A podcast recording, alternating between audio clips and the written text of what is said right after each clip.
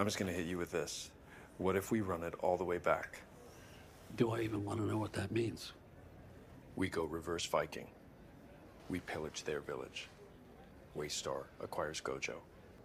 There would have to be major issues. There are. What if we could slow this down? And we eat Matson's lunch. Bigger than Dad ever was. Uh, Roman and Shiv? Yeah, I don't know. Part of my plans.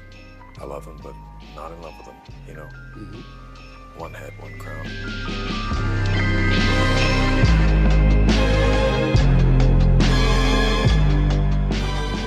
Hello, welcome to the extra credits of Succession, season four, episode seven, Tailgate Party. I'm Trey. And I'm Kelsi.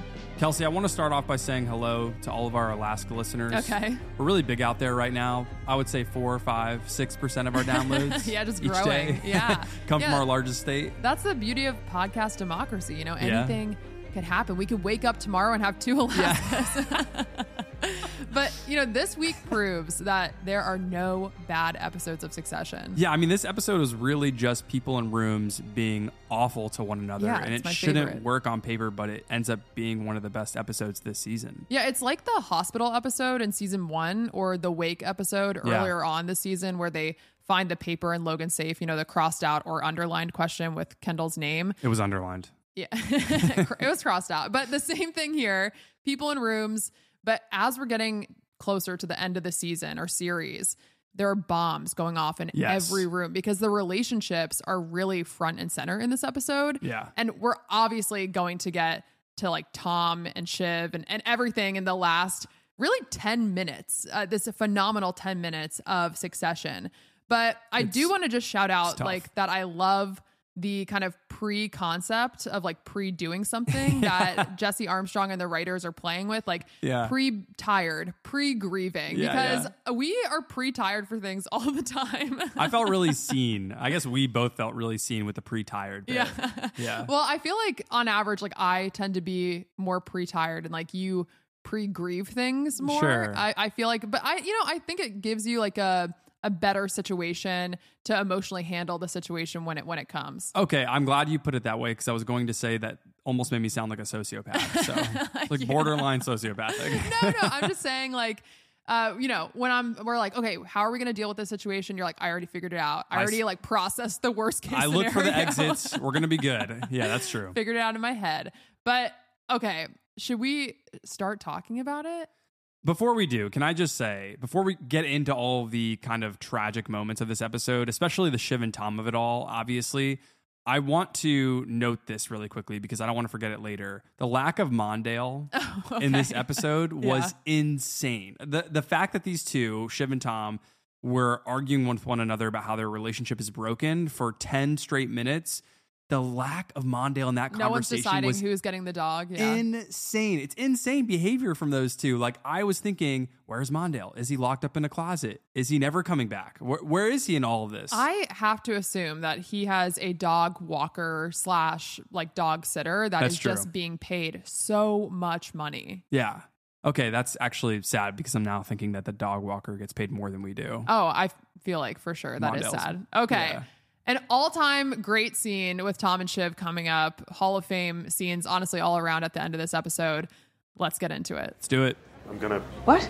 Yeah, I'm done. I'm, I'm gonna bed. I'm bushwhacked. My eyes are sandpaper. Stay for 45 minutes more. I'm just a little tired because all the fun gossip that I've been hearing from everywhere at this party in my house is that I'm gonna be shit canned. So yeah, I think they're in a, a quite a curious place, which is they both know exactly what happened, but while she won't talk about it, she has this kind of leverage. Sarah and I were talking, and we sort of worked out that they hadn't ever really screamed and shouted at each other in that way. It's always been the lid has always gone on quite quickly in their arguments. it's great to explore a different dynamic with with uh, two characters.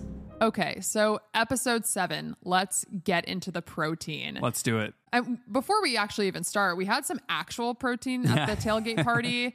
And we had the sliders with toothpicks and American flags. Yeah. We had, well, French fries isn't protein, but we had pigs in a blanket. looked good, though. And I love this like boar on the floor imagery coming back. Like Tom and. Greg were next to that roasting pig at the Gojo retreat. Yeah, I'll have a lot to say about the food later on. We're vegetarians, so we have nothing really to say about the the actual meat of this these images, but the French fries looked amazing. They did look great. Yeah, but I'll have some- I was wondering what sauce they dipped the pigs in a blanket into, but Yeah, interesting. we'll get there. Okay. Anyway, it's the night before the presidential election in the United States of America, and it's a tailgate party. Yep. Tom and Shiv are hosting at theirs, and Tom is pre tired, like we mentioned before, thinking about how tired he'll be when he's running the toxic news cycle Yeah. for the election day tomorrow. And the night does not end well for Tom and Shiv, you know, and, and just never fight with your partner while you're tired, everyone. Yeah, that's good advice. Yeah. if it's like 10 p.m. and you're feeling a little Just bit go spicy, to bed. go to bed. Just go to bed. Yeah. Yeah. So Connor's running the funeral management committee at this like breakfast where no one eats those amazing looking pastries on the table. yeah. And we see that Logan's funeral is coming up. I think that's really just what that scene was for to show us there's a reminder, to show us maybe who's speaking, which is very interesting as we get into the end of the episode with Roman. Mm-hmm. But I'm, I think I am most excited for the funeral episode. Is that because of Connor running it? Well, it, actually, maybe that's why I love the Wreckney Ball Yeah. uh, episode in season one, where he's yelling about the cold butter, like ripping people's rolls and stuff. yeah. He, and he's not really even the person running it, but uh, Well, that he- was like one of my favorite con uh, episodes. Well, he was convinced he was running it so much so that he fires the whole back crew, back house crew. Now I'm thinking, is he going to fire the funeral crew? yeah, he's like, "You, hey, you guys, we did it." Yeah. Uh, that would be amazing. But I, I think that might be like the last episode I have, it's in my predictions. I'm Okay, gonna- okay, we'll wait for it then. Yeah. So anyway, other Connor news. He's still in the presidential race despite Roman trying to convince him otherwise Yeah. on behalf of the Mencken campaign. And Roman and Ken are kind of like splitting the room, but they are deciding to go regulatory, right? Trying Mm-hmm. to cozy up to these 40 most influential people in the US to try to make sure this Gojo deal doesn't go through or at least is like kicked down the line. Yeah. And Shiv, you know, is playing both sides. She tells Matson he needs to be at this party, like regardless of his feelings. That what he calls it, that uh, it's a get together of brain dead AOL era legacy media bullshit, and that's putting it kindly. I really laughed at the AOL Yeah. era media legacy company. That was hilarious. Yeah, and then at the tailgate, right, Shiv is like doing PR in real time. She's trying to make sure Matson looks good, right, in front of these powerful political guests Mm-hmm. before he purchases one of the most prized cultural assets and political communication channels in America. Yeah, Shiv was really selling the company Yeah. more than I've ever heard the company be sold. yeah. But Roman then gets dirt on Matson, right? Yeah. And Ebba drops that bomb that the Gojo subscribers actually is an inflated number for India, like if there were two Indias. A Phantom India. Yeah, and Shiv realizes she made the wrong alliances. We knew this was going to come back, like the picture in the plane of the brothers. And Tom and her get into it on the balcony. And again, this Hall of Fame succession scene. Yeah. And then we have Ken at the end, you know, telling us he loves his siblings, but not in love with them. Yeah. And there's only one head for the one crown. He, Right. We know he's serious when he's talking to Frank one on one. yeah. What does he say? Kenny and Frankie? Yeah, the, it- it's just Kenny and Frankie. Yeah. just wanted to do five, not like chair, chair and CEO. Yeah. uh, and it's similar to when he talks to Frank, like when he is doing the bear hug with his dad, right? He always talks to Frank first, which Frank is kind of like his father figure. Isn't that his godfather or am I wrong? I think it is his godfather. yeah, he talks yeah. to him in the kitchen. Remembers Thanksgiving when he doesn't know how to make coffee in his house. Like, Yes. yeah, we we need a, a Kenny and Frankie spinoff. That a Kenny and Frankie spinoff would be a great show. I think Jeremy Strong would be up for it. Oh yeah. Okay, so before we get to our awards and our power rankings, let's do ATN headlines. So Did you find some? the fir- yeah, the first time I watched this, I was like, oh, maybe we'll just use the like Zoom chat oh, from Greg's firing. But I actually watching it the second time caught some ATN headlines and headlines Okay. from other news organizations. So at the beginning of the episode, Tom and Shiv are looking at hot, fresh poll numbers, um, and they find out that Jimenez is up by 4 Uh-huh. which I think are these like breadcrumbs really telling us like Jimenez might win. And we're, we're- we'll talk more about that, like those details that we get throughout the tailgate party. Yeah. But I actually think we'll get into it in my predictions. I think it might swing the other way. Big 2016 election vibes. Yes, Yeah. exactly. And I think if they they could have even gone where they made the Democratic candidate a woman, but I think it would have been like two on the nose. That's true. Yeah. Uh, but they're just kind of exploring the idea of Mencken Yeah. that is like a Trumpian figure. So we find out Jimenez is up in the polls, and uh, Shiv asks Tom, like, "How are you going to play this at ATN today?" And Tom goes, "Oh, you know, I don't know, like amplify Up Maniacs or deny shit on and bury, I guess, like Yeah. just cute breakfast talk." And she's like, "Go out." And you know, get to work. You got to contribute to the great toxification. He's like, got to do my part as he's walking out the door. But then we do have election news headlines. So at the party, someone's scrolling through their phone, if you remember those infographics Yeah. of the current polling numbers. And it's not an ATN headline, but it's an MNB headline. And it's it's early in the in the party. And we have 49% for Daniel Jimenez and 45% for Jeryd Mencken. Okay. And we see that Jimenez, I think, is like rising in the polls. I did see on the game that Mencken was winning Arizona, I believe. Yeah, Okay. yeah, that said that in the article also where Mencken has Arizona and I think Jimenez is either up or like winning North Carolina and Michigan. Gotcha. But on that guess the split board that you're talking about for winning that kettle corn prize, we do also see Mencken and Jimenez like slogans for their presidential campaign. I did not see this. Yeah, and Mencken's slogan is America, strong and free. Nice. And Jimenez is let's do this. and then later from so funny. yeah, ATN headlines, we I forget who was in the room, but it was the person that Nate didn't feel comfortable like being around. Okay. Uh, he was like telling people that Nate was there. Oh, But yes. He was standing with Shiv and Tom, right? And he was telling Tom that this is an ATN headline that's out there right now that Dems positive polls, a radical misinformation plot. Yeah. and Shiv's like, you gotta like tell Pam, whoever Pam is, to like just kill that because people are bugging me about it. Like she actually doesn't care. She, you know, Shiv's just like, I cannot appear to be on the side of ATN. And Yeah. it it cuts into it later when she calls him like a conservative, right? She wants to put all of her like capital idea, this whole corporation identity that she has, pawning it off on Tom. Yeah, I actually that's actually a great connection to later on when she calls him a conservative because that did come out of nowhere a Yeah. little bit, but that does make sense. It's because she is, you know, insecure about who she actually is, like the family that she actually belongs to. right of corporate America. and- Yeah. So there are no other headlines here, but I do want to put out like what I feel like Kendall really would love to see as a headline. You Okay. know, when he was in his days alone, like having lunch with people, remember, to, to get like articles written about him and get Yes. be positive in the press. I love when Shiv calls him Kendall Plus. You know, Yeah, I, I yeah, think yeah. he'd love to see that on the front page.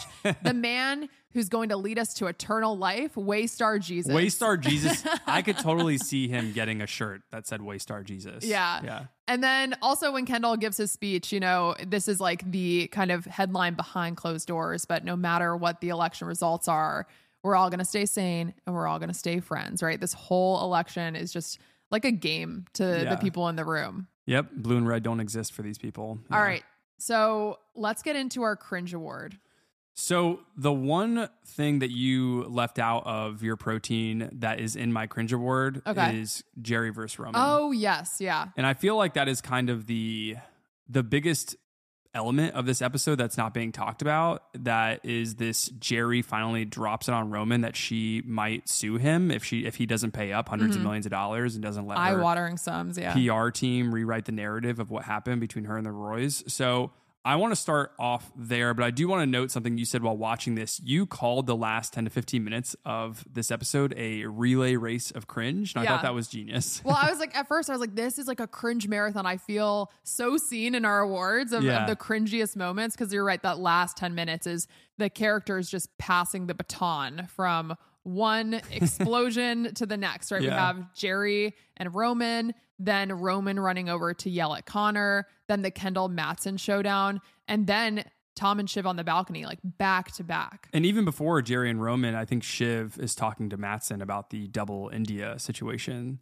Oh yeah, no, I think you're right. And I guess yeah, just the dominoes falling this episode. But something I do want to say in this like relay race of cringe, I think most of these fall more in the cringe moment award, but I want to save the Tom and Shiv balcony scene more for my like tragic moment. I agree. I had it there as well. So let's start off with Gerri and Roman. I think we've speculated all season long that the writers and showrunner Jesse Armstrong were probably subverting our connection to Roman, and we were right. They totally misdirected the Yeah. audience, built in sympathy for this character and really all the siblings, but in this case, Roman specifically. They're really making it clear in this Gerri scene that he has been harassing Gerri and she has been waiting to use this leverage and to hopefully get what she deserves for being disrespected and harassed by Yeah. Roman for almost two seasons, which Well, is we wild were- because we were worried. Yeah, I was might- just gonna say we were worried because at the beginning of the season there wasn't really mention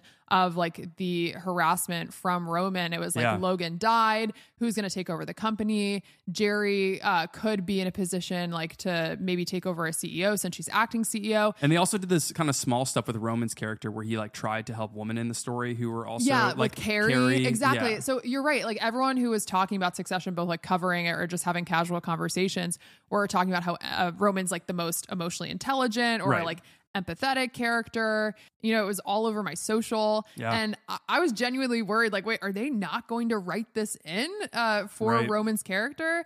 And then also we get this idea, like you're saying, Gerri has to use this as leverage because we know that if she goes through the channels of like reporting Roman, like Shiv, you know, flippantly suggests that she does when when he accidentally sends that picture to Logan in the room and he wants to like fire Gerri, she knows that nothing will come of that, right? Like the Roy children will be untouched ultimately. And yeah, so Gerri's this is just the only way. somehow getting some yeah, money. this is her chess move, right? To be like, I want millions. right.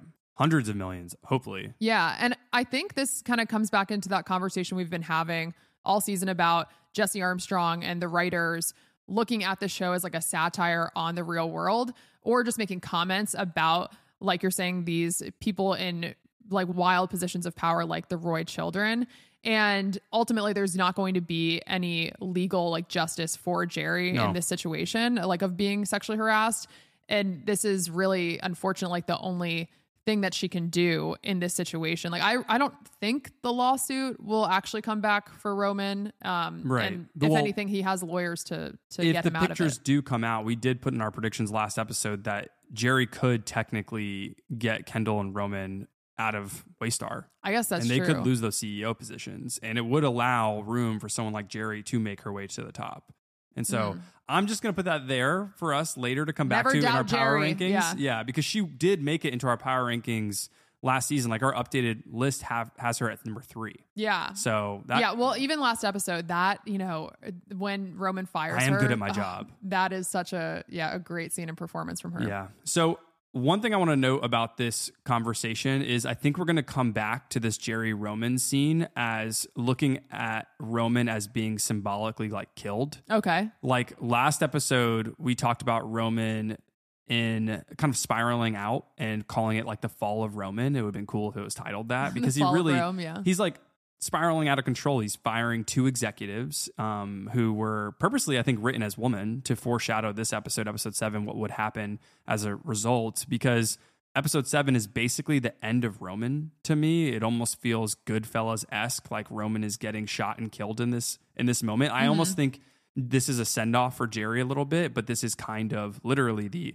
the end of Roman being involved in the plot of Succession. Huh. I mean, we'd still have him possibly giving the speech Yeah. at, at the funeral, which I just can't see that going well at all. You know, I know he's pre grieved and everything, but he can't talk about his dad unless it's blowing up at Matson and blaming. Uh, the siblings keep doing this, but blaming the death on someone else, except for Kendall. I think he's the one who's actually pre grieved and like processed this most. Yeah. But I I think you're right. Only though that Gerri, this can't be like the final episode. uh, It could her. Mm. be. There's not much left. There's only eight, nine, and ten. Like there isn't much room because still other characters. Like this episode, we'll get to it, but this was the fall of Shiv and Tom. Yeah. And next episode, I would assume would be the end of Shiv and Tom, and then I would think the final two episodes are the fall of Kendall and then the end of Kendall. Like I do think we've been talking about it all season long, but a through line of this show is showing how disconnected the siblings are and how this kind of family generational cycle of trauma and uh, abuse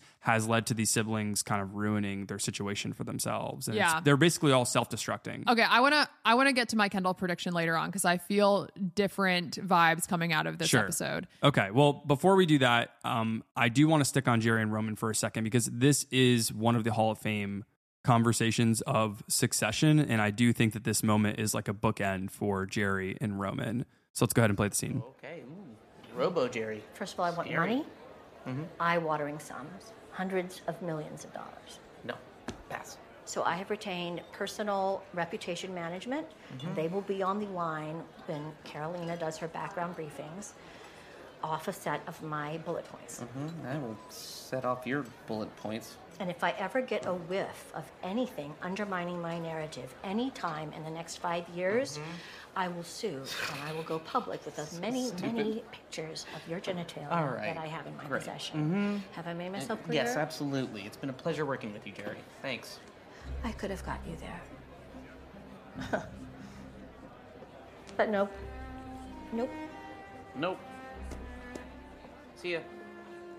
So Gerri throws Roman out with the trash. Yeah. And he immediately goes to attack Connor, who is the only person he believes will take a punch, but also someone who might hit back, depending on your read of the scene. I think you mm-hmm. can maybe see it as Roman wanting to kick something, which I think is the like first reading of the scene. But I think like a layer underneath is really Roman and his traumatized past taking over, and he wants someone to kick him. That's more what I thought. Yeah. Right. And I think we're leaning toward the latter because Roman's character study of being held accountable for his actions, we often see his character revert back to his worst childhood self. That's his whole kind of unfortunate arc and self destructive arc. And he is just completely berating Connor over this ambassador position. And this is where you can tell that Roman is basically egging Connor on in like a really exaggerated way. I think the last time we saw this was probably with Matson in Norway. And then Yeah. before that, probably at Kendall's birthday in season three, when we meet Matson for the first time, and Roman is like high on his own supply because he got Matson on board and he pushes Kendall over at his own birthday. So I think we're accustomed now to seeing Roman's deranged way of parsing out his emotions. But this time with Connor, he dialed it up to 12. Yeah, you're right. And it's it's like he wants someone to punish him sort of like we saw in other episodes with Logan mm-hmm. replaying, you know, the voice that Kendall like sent him through text deep faking him saying like you're Tough. disappointing. Yeah. Yeah. But we do see throughout the whole series like Roman wanting to be told what to do, Right. right? From like Karolina or from Logan. And even when Logan dies, he basically tells Ken and Shiv, like, can't someone tell us what what like decision to make or what headline to make? And Kendall's like, no, like we have to do this for ourselves. Mm-hmm. And it's almost like Roman isn't even wanting to be told exactly what to do anymore. It's like he has the most powerful powerful position in the company. And instead, he is just like poking at people and reacting so uh just like wildly because he doesn't want to be the one to say like I can't handle this Yeah. p- like powerful position even Yeah. though I've been saying I could do it all my life or trying to fight for it all my life I want someone to like to to basically like metaphorically kill me like you like you said in this scene That's kind of like Shiv and Tom, too. Like, yeah. Shiv doesn't want to divorce Tom. She wants to push Tom to divorce her. yeah Yeah. yeah it's it, the same thing of like kind of being um uh, ha- not having your hands dirty Yeah. right and that's Keeping the your options open. yeah Flow like water, Connor. Yeah, Kendall Connor. really is the only one willing to get dirty, and that's probably That why he is might be the only one who literally dies. Yeah, we'll which. I, you know, Logan, uh, we, I don't know, uh, maybe he did underline, you know, he was like, maybe he's the only killer in the family. And that's why I'm just pay- playing this like psychotic game with Kendall, telling him he's not a killer. Yeah. But actually, maybe he's the only killer in the family. I, I think Confirmed. though, what's interesting in this in this specific uh, scene here is that people are talking to Roman like he's a puppy. Like Yeah. Kendall's like easy, easy, you know, and Roman says some like really terrible things to Connor. He's like, everyone thinks you're a joke here. Like, tell your air quotes wife to mm-hmm. cover her shoulders and pack up and shut up. Right. And Connor just gives Roman like the big brother hand, you know? yeah, And I he's like, there's one person in this room that doesn't think I'm a joke. I'm going to listen walks to her. off with Willa. Yeah. I- you know, props to Connor. Him and Willa have like this very transparent, transactional, romantic sort of connection. But they somehow have like found something more human together than any of the other people in the show. Even though Connor and even Willa, to a certain extent, as a second in command, commander, basically evil people trying oh to, yeah. to well, control yeah, we the talked world. about it. All spectrum. Yeah. Yeah. it's a spectrum of evil. Yeah. They own like water that they're waiting until water is like a scarce resource to Oh, make God. money on.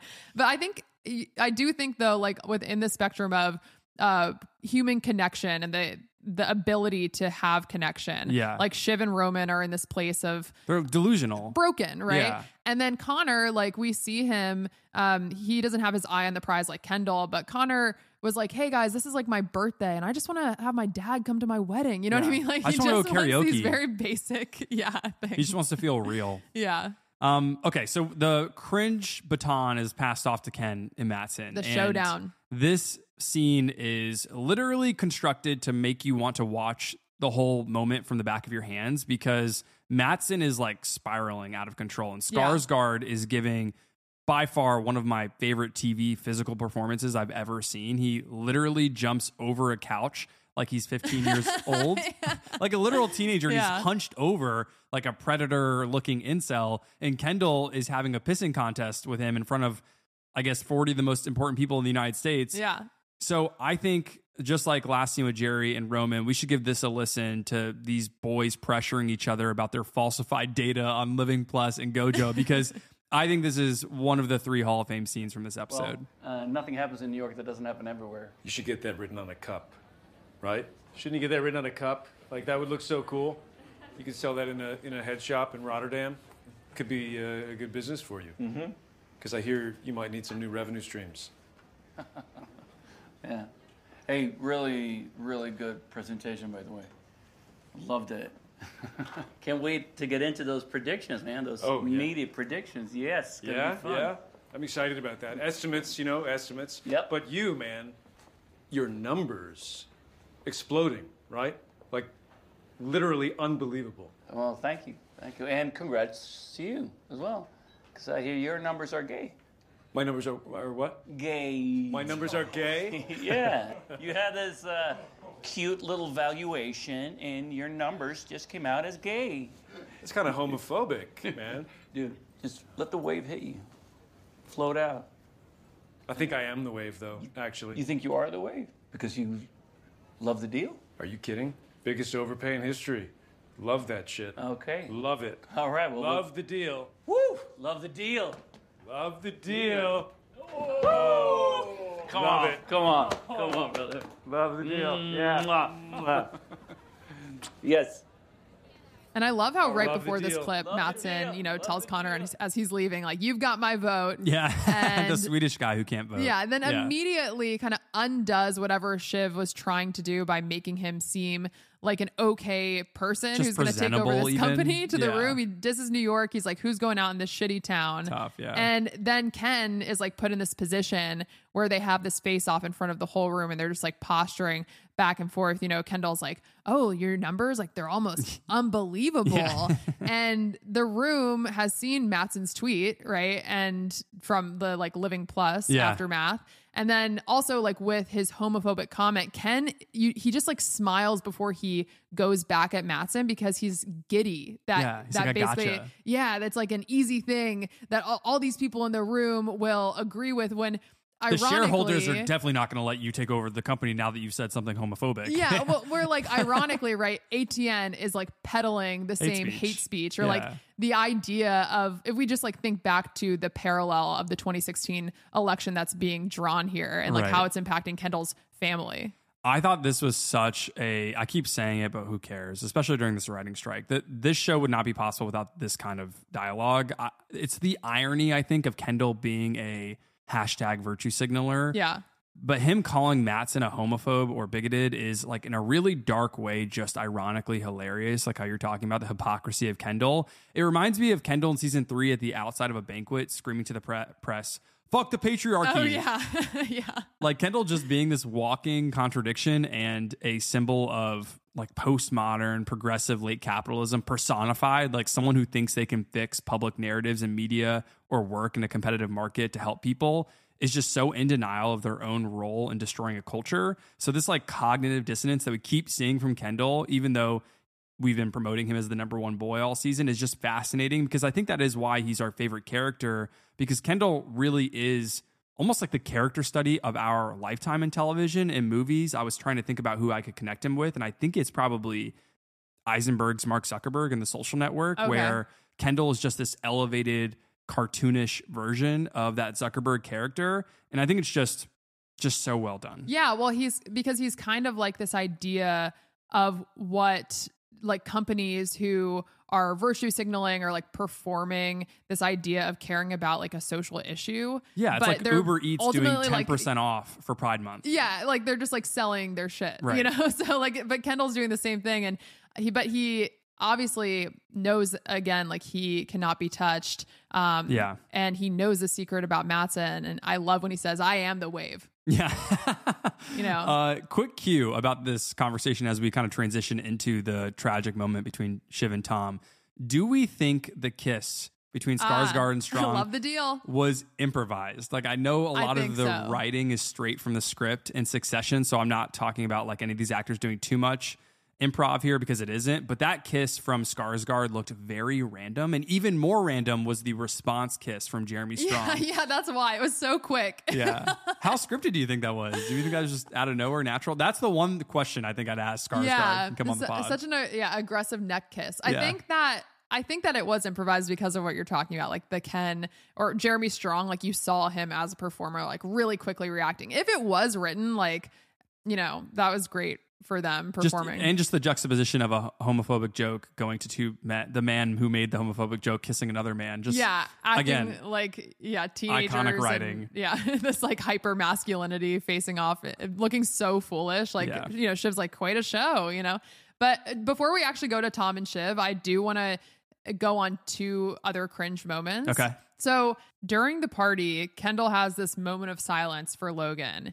And it was so cringy when Matson walks in during that moment of silence. Like you like, hear the chatter. Yeah. And then it, it felt like he was like Joker walking into Oh. Batman's party, right? Because he did that like hunched and and it was you're right, like motioning that shh with his like hand to his mouth. it's big. Like you know, you remind me of my father, and I hated my father. yeah, Big vibes. Super scary. Yeah. And then Wow. also Matson, anytime that he was with Ebba and Oscar, the, the three of them in the room was so cringy. Like Matson telling Shiv that Ebba has like social anxiety when really he has social Ugh. anxiety. Yeah. And just later on, like joking that Greg can fire her because she's created and like fostered this situation where he finds it difficult to do what he wants. And Yeah. uh, and then we have that moment of like Lucas, Ebba. Ebba. Yeah. Yeah. And, and just so cringy, obviously very tragic for Ebba, but like they're drawing these similarities too between Ebba and Gerri's situation with sexual harassment. And I can't imagine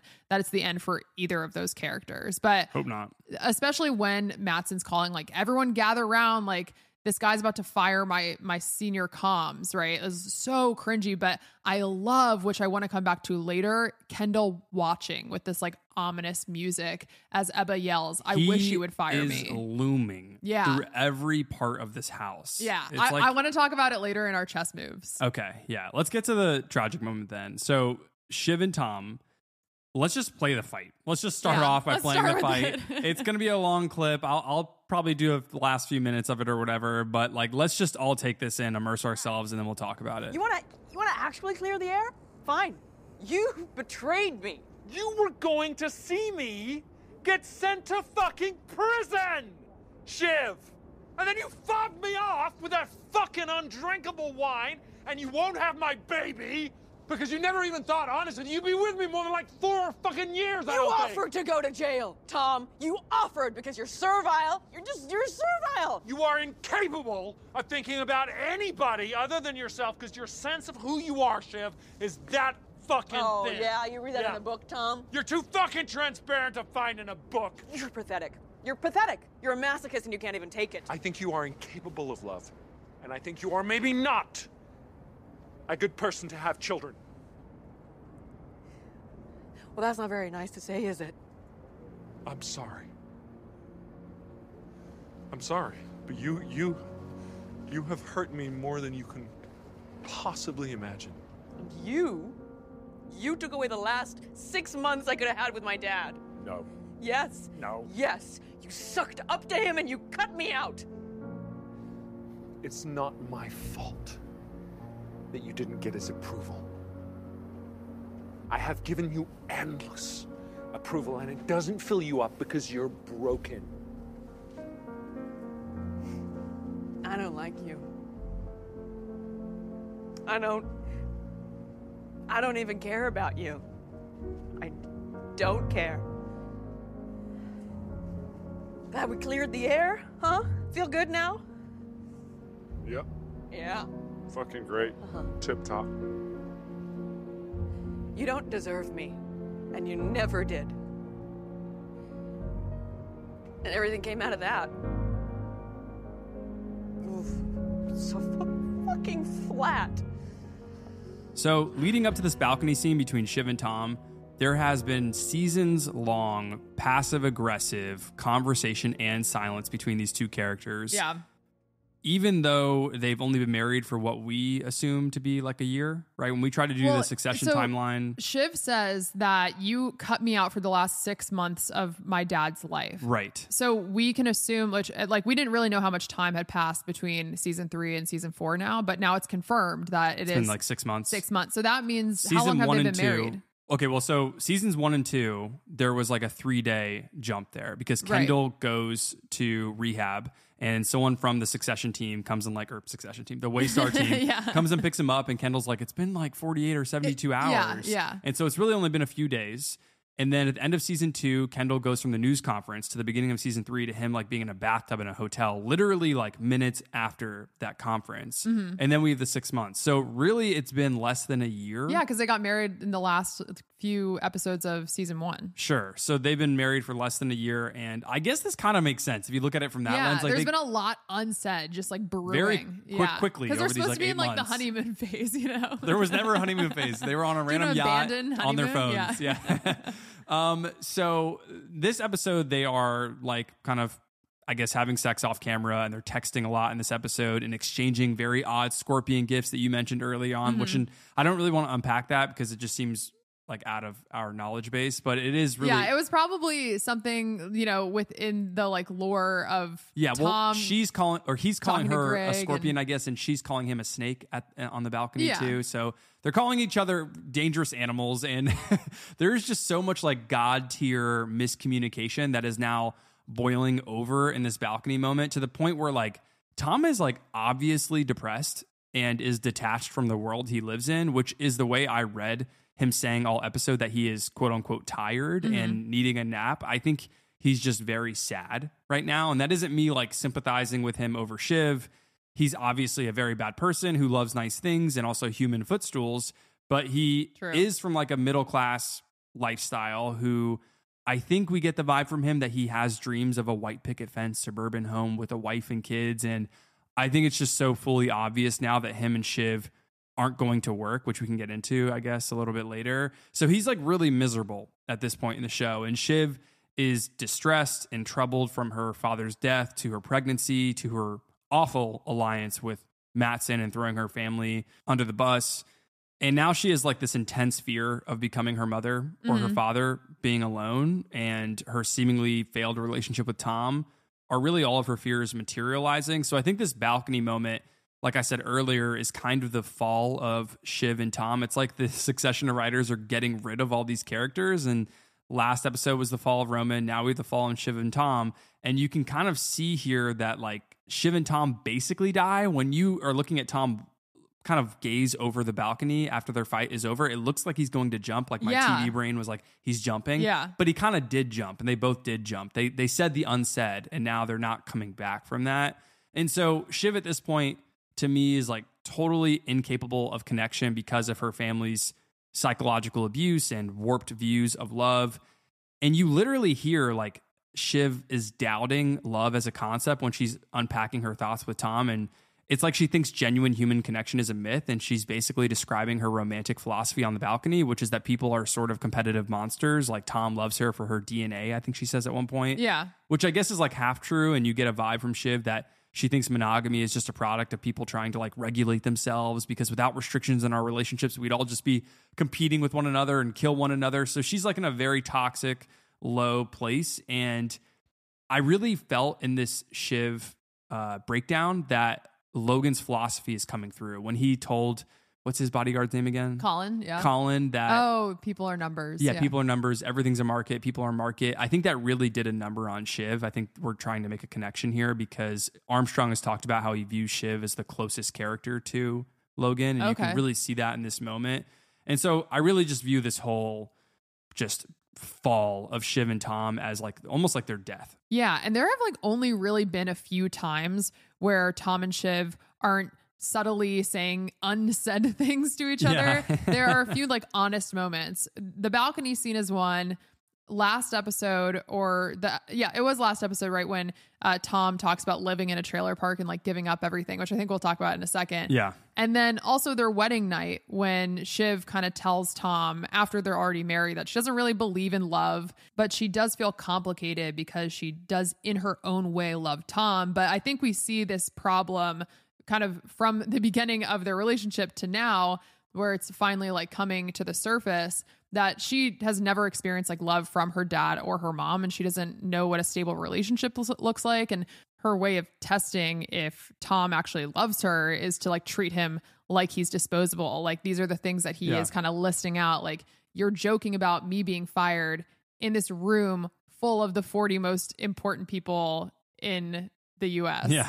and you know i think that like this is another version of what she just sees logan do in her life right like this idea of like kicking dogs to see if they'll come back which we've been talking about since the beginning of the season uh, Yeah, and Logan has children to have like leverage. Yeah. Like, that's what he uses his kids as, and he treated his wives as like assets and commodities and leverage too, and they can be liabilities as well in his mind. And so I think Shiv keeping Tom around is basically just to use him as a way to get into certain doors. Yeah. like, by putting him down to show her power and to show her dominance in front of very powerful people. And he's picked up on that for like eight months of their marriage now, but this is like the last straw. Like in his own home, being put down by everybody. like everyone when he says like, all right, leave, like we're going to bed, everyone, go home and cry or whatever he yeah says. Like go cry in your own bed he's yeah. really had enough. What I think is funny about this episode and Shiv and Tom specifically is last episode we really went on our prediction highs and we're like uh, we had our real first disagreement, I think, on this succession Yeah. pod journey that we're on, which was that I thought Shiv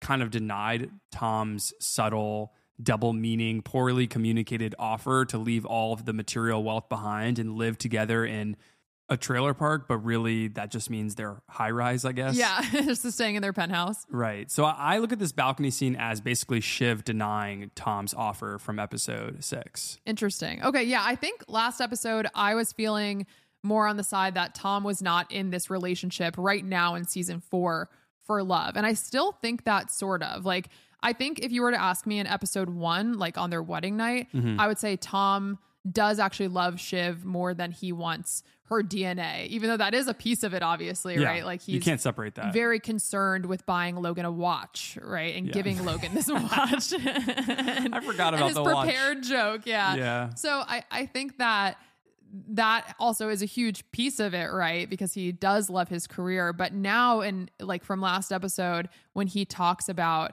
like I love my my career and I like to have nice things.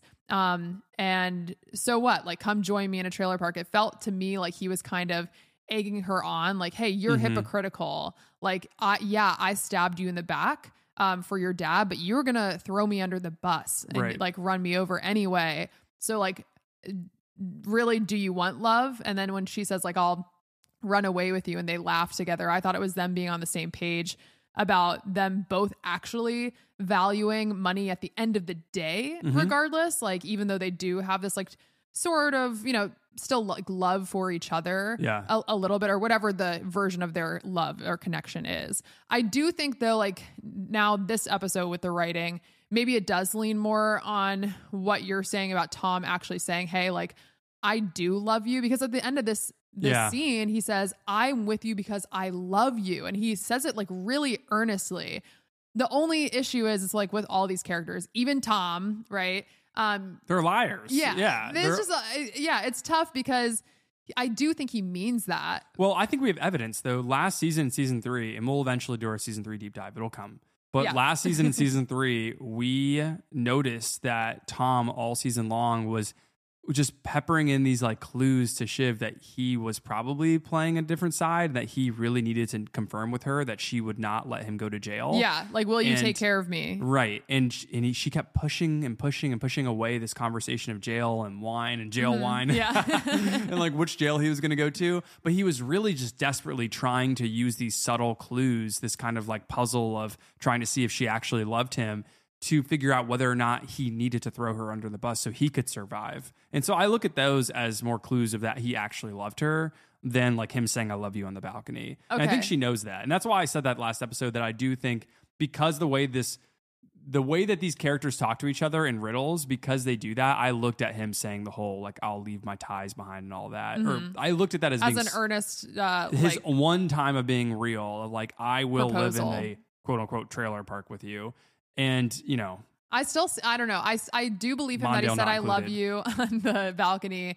But I also think that he meant what he said last episode in my mind of like putting his, not his career and like possessions, but Mhm. this idea of like, if we were to get into this again, like, I would maybe pick Logan again just because I know how much you don't love me. yeah Like, I don't, I don't know. So I, I still think like the that scene was interesting from last episode, and I still do think that he does love her. But in season four, we see that he actually knows who Shiv is. so i She's a Roy child. i agree but i think last episode was again this kind of like we are seeing the fall of Shiv and Tom. The, the the ticking time bomb just started going off, and then this balcony scene is them metaphorically jumping off together. They're both like dead. Okay, and like sure, I don't, yeah. There, I mean, the when she says like it's so flat and her voice cracks, It- it's really tragic. It's and she says, you know, like really great I don't even care about you, which we know is a lie too, right? Shiv in in her own way cares about Tom. Sure. And I mean, that's why the show's amazing because those are things that real people outside of the succession world do say in the heat of a moment at 11 o'clock at night when they're really tired on a work day. Like that, that I can totally see that happening. So, like, that makes sense. And that's why we're so connected to these characters because you sympathize with what they're saying, these harsh things they're saying to one another. Yeah, I think something that was interesting here, um, Shiv, kind of everything she was saying back to Tom was a projection, like because he said like you can just get out of any situation, you'll be fine. Yeah. Like she's you know freaking out about putting herself on the Matson cross And throwing her family under the a- bus. a- yeah, a bomb in the numbers, and she's gonna get blown up. And he's like, if you're in hot water, you'll always have an out because you have wealth and you have power. And Shiv is just projecting, like, she's like, if you really want to talk, your mom loves me more than she loves you. And I was like, is she just talking about Logan? Like, she calls him Yeah. a masochist, right? I was like, she's just talking about herself. And Roman does similar things actually when he's going off on someone. And then you know she is talking about herself and or Logan because like last season when they get back together to like she, I think she says do you want to have a baby and they start having sex again for the first time in a long time she says like I don't even I think she says I don't even love you to him Well, oh, that was the other, I guess, like In we Italy? view as like a very honest moment where I think that's where Tom ultimately He kind of kinda knew. turns. Yeah. Um, and also in the conversation after about freezing eggs, because you're right. She says, I don't even love you. Yeah. And that's why you love me. Like, you don't deserve Ugh. me. And that comes back here where she says, like, you don't deserve me, which I do think she might um, think deep down in like a very twisted way, even though she cares about him. yeah so, this family sucks but the most tragic thing I think that Tom like says to her is when he yells like you were to see me go to prison and then also like it's not my fault that you didn't get Logan's approval. Like I gave you approval but it didn't fill you up because Mhm. and he does that like you're broken Mhm. with his hands. A lot of like great physical performance even when he says like your your sense of yourself is that fucking thin, right? You shouldn't have even married me. I notice any performer who is, doesn't have an American accent, like just naturally, like they do use the physical performance as one of their best skills because they're trying to get you to look away, trying to get your ears to not pick up there some were things. actually this is the first time I ever heard uh, Matthew Macfadyen's uh, yeah, British accent coming through. Same for me. One of the It's first tough times I in heard a for Shiv yelling. though. Oh, really? when she says flat, the way she says flat is killer, and Oh. it does get to me. But the way she says it, I'm like, that does not sound like the way you talk in this show. So there are certain things that are really hard to yeah, say. it's I tough to think. do an emotional performance like crying and keep the American accent intact. But uh, and also to yell. It's really hard to keep the accent. So Tom, really especially, like Macfadyen kills it. yeah, it's like even though we knew both the characters were feeling this all along, and we like like I said before, like pre-grieved their relationship, Yeah. the end of it. It, we still like there's so much just tragedy in their their conversation here, like being Yeah. honest with each other. Should we clear the air? Um, I do want to say this conversation made me think of like, what would Ken and Rava's divorce be like? Maybe even worse with like Ken's substances. And it's interesting that Jesse Armstrong is playing with. Like he has to have one of the children in a relationship to show how broken all of the children Yeah. are. And uh, they did do try to maybe go on that storyline with Roman too. Um, one of our friends texted us and was like, "Wait, Roman was married in Succession, or, In or maybe not married, but had a kid at Yeah. least." And we were like, "Yeah." If you go back to listen to our season one episode, we talked more about it. But they did suggest that Roman had a kid in the first episode of season one, and obviously they had to cut that real quick because Roman can't have responsibilities to make his character make sense. But Mhm. Shiv here really is like this representation of like what does love mean to the siblings. yeah, this whole Roy family. I I don't want to touch on it right now, but the Rava Ken like does Ken care about his children arc? Uh, I really don't like that rewrite. I know a lot of people are playing around with that. Does Ken know who his kids are? Like, where are Ken's kids? But the reason why Ken's kids aren't in this show anymore is because they got old. And so Yeah. they're so tall and old. And they were like actually like little before when we saw them at Thanksgiving. Exactly. And it's been like 10 months in succession. So the whole like rewrite of Kendall not being a caring dad and only caring about the company doesn't really like actually make any sense in the grand scheme of the show. Because if you go back to season one, he does care about his family a little bit more than anybody else in the show cares about their family, at least that we're getting a glimpse of, especially his siblings and Logan. So I yeah, it does seem like he has a little bit more of a like an emotion uh, like capacity for his children, even if it's like There's a little bit of getting mo- him oh, rabbit, more self-awareness. rabbits. yeah. and the reason that we don't see his kids, and the reason why like he doesn't go and help the rabbit with his kids, is because again they're old and they're very tall. So, um, last thing that we did not mention with Shiv and Tom. Oh yeah, the biggest thing. yeah, the pregnancy. Yeah. Uh, so I'm going to touch more on this in my predictions, but I don't know if the pregnancy will amount to anything or if anyone will find out about it because You don't think anyone will find out? I think it's very possible. It makes sense as a through line for Shiv's character and the kind of connection they're making to her becoming her own worst nightmare, which is like one of her parents.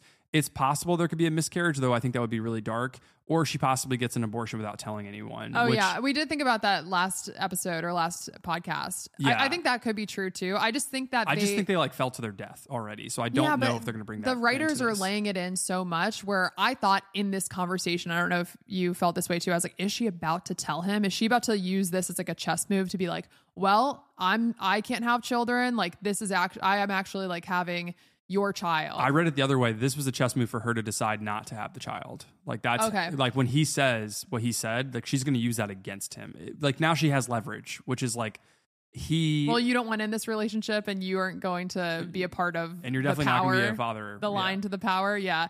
I, I think it's interesting because it's almost like their first test at taking care of anything besides Mondale, but is like their wine. Who's that again? You know, it's like their wine, right? Like it feels like Tom's taking care of their like child all throughout this party. like, yes, it's biodynamic. Yeah, or I think does he say don't say that or something? Yeah, no, I think he says to say it's light and fruity and if it's, it's fizzy, biodynamic. it's sophisticated. yeah, fizzy's fine. But he's basically taking care of their interests while Shiv is out there like making jokes about Matson uh, firing Yeah. Tom when he's in power. Yeah. Okay. Well, that was a lot of Shiv and Tom. We'll talk more about them in chess moves. I do, well, I do want to say one thing about Tom saying like you probably shouldn't have children to her because obviously it comes back to all these things that we know that, like you said, it's Shiv's kind of like her her onion, right? Like her Yeah. mom tells her that she shouldn't have she Caroline should not have had kids. She didn't actually want kids.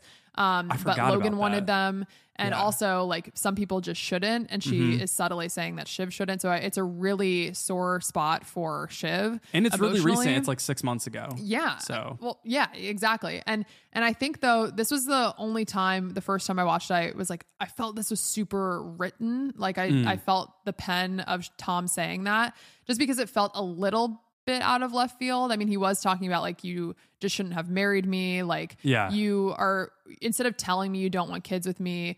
You kind of like strung me along in different ways professionally and like ruined my life. like, you know what I mean? On the Right. way. And so, uh, professionally and, and any kind of opportunities I could have to not only be happy, but like stable. Anyway, I forgave it just because like I'm really happy that this show didn't give us the scene after the eighth season.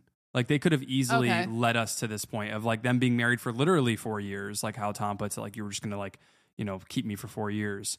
that would have been pretty like annoying. And every every season, every term, we would have been like, are they to finally be honest with each other? And at least we get it here, and it does feel really written, like you say. But like, if you're to write something and make it seem like very explicit that there are a lot of like like a lot of people on the script on this one, at least write banger lines like you're too transparent to be in a book. Yeah. I mean, that's incredible. I do think we could look at it in a different way too, though, where Tom says, you know, I- I'm sorry, like that I said that, but you've hurt me in ways that you can't even imagine. And we can maybe see that like real life where, you know, sometimes people say things Mhm. that they know is like really going to cut deep. Yeah. Um, and that could have been like Tom, even though he's talking about all these things like that have actually happened with like sending him to prison or whatever. um, you know, just the small things, but Yeah. uh, knowing that that will really cut deep. So Yeah. okay, Funniest moments. Yeah, funniest moments. Uh, So the first thing I wanted to note was Tom being pre-tired. I just I want to just say again, just getting representation here was really nice. We are not really represented in the Succession show, but just Tom telling everyone that he is getting ready to be tired, and and Greg telling him maybe drink a cup of coffee, and then Tom going, okay, but then later I can't sleep, which Exactly, was just really yes. relatable for us and longtime listeners who know that we've done really late pods because we don't we get early screenings because we look for them uh, on big movies. And so like we are constantly searching for those screenings. And when we do find them sometimes they are like an hour away. And if we want to do a reaction pod to those things we are up east coast like in the am like Yeah. real late in those coffees you have to make a decision Yeah. like am i going to be up till five it's an hour be calculation. Yeah. yeah so yeah. Okay. I, I also had Tom in mind. I also just loved Roman ki- trying to convince Connor Mhm. uh, to, you know, he's offering him all these countries and ambassador positions on behalf of Mencken's campaign. So that way Connor will drop out and give his support to Menken. And I love when Connor says, like, you know, tell tell him like UN is more my vibration. Yeah, yeah, but yeah. the best part of this episode is when the Pierce cousin comes back from season My two. liege. And yeah, and he's in the room with Connor, like like kind of telling him he, he's his advisor, you know, just shaking his head or nodding.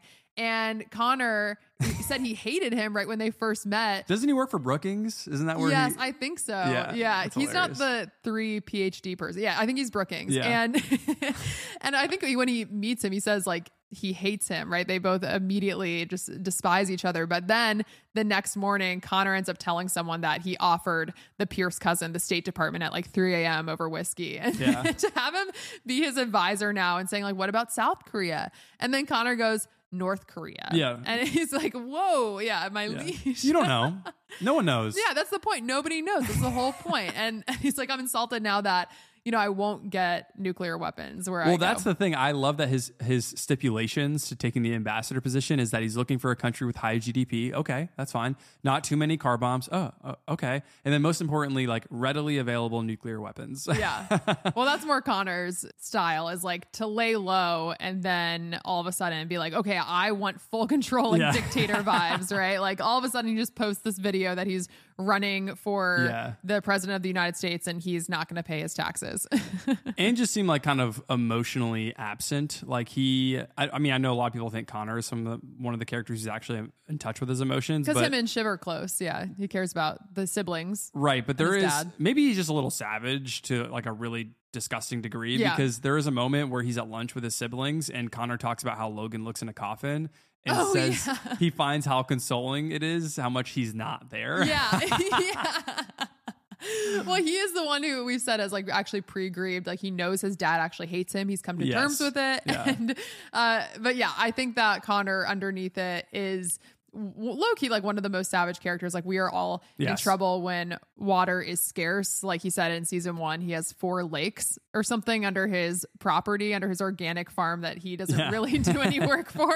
Do you remember um, when the he's going to be selling water back to people? Do you remember the closing credits of The Big Short where they're like the next thing to tumble the United Yeah. States or global market is going to be the water scarcity? Yeah, I'm sure- Connor Roy spinoff yeah, Connor saw that and was like, "Hey, I think I know what to invest in next." from The Big Short.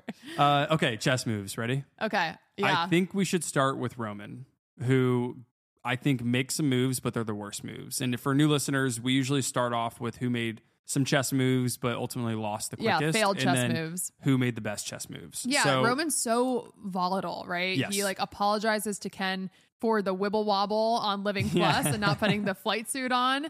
Uh, and then calls Ken like the greatest showman. So he's like, okay, you know, every every episode we are kind of getting subverted. Like, oh well, maybe you know that that thing with Matson didn't really matter. You Yeah. know that he blew up, or uh, but I think Ken's like putting together these We'll puzzle to pieces. that. Yeah, Yeah, that he Roman is. is not trustworthy, right? Love him, but not in love with him. Yeah. And then Roman, though, also does something good at the beginning of this episode. He gets dirt on Matson about sending his blood and hair to Ebba. And he then teams, basically gains the leverage that we thought Shiv Exactly. had to take to the end of the season. But Yeah. now we know Roman can know, but Nate knows about it. It sounds like he walked in on or that conversation. it. Yeah. Yeah. So And then he teams up with Ken to talk to Ebba on the balcony after Mm-hmm.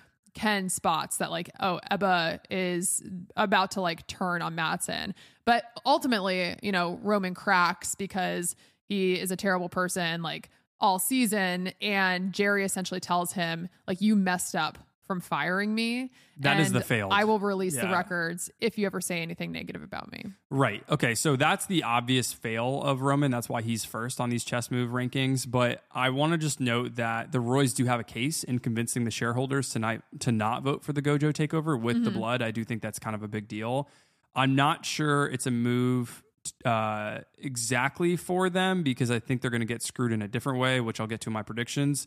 But Roman's connection to Mencken and the team through all the phone calls he took all episode Yeah. was actually I think helpful helpful for his power in this episode, even though Kendall does try and shoot down the Mencken move by saying, shouldn't we just dump him because he's going to want ATN to tell the public that the libs are coming to give your guns hormone therapy. So Roman does That's try great writing, It, I mean, it was just like you have to be so culturally in the know, and the fact that most of the writing room is British is hilarious. That they must have had to watch so much cable television in the U.S. to pick up on that.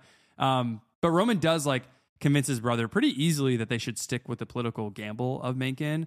I do think that you know this is more evidence for Kendall's chess move. You're right. Later Mhm. on, that Kendall can kind of see through Roman's BS and Shiv with Matson. So I think he understands after getting screwed by his father through these four seasons that everyone has this secondary, more self-interested motivation outside of helping the family, like how Kendall has talked himself into like him thinking that that's his motivation. Um, and then I would say Roman's last move was getting the funeral speech, which I don't think will end well Uh, definitely at not. all.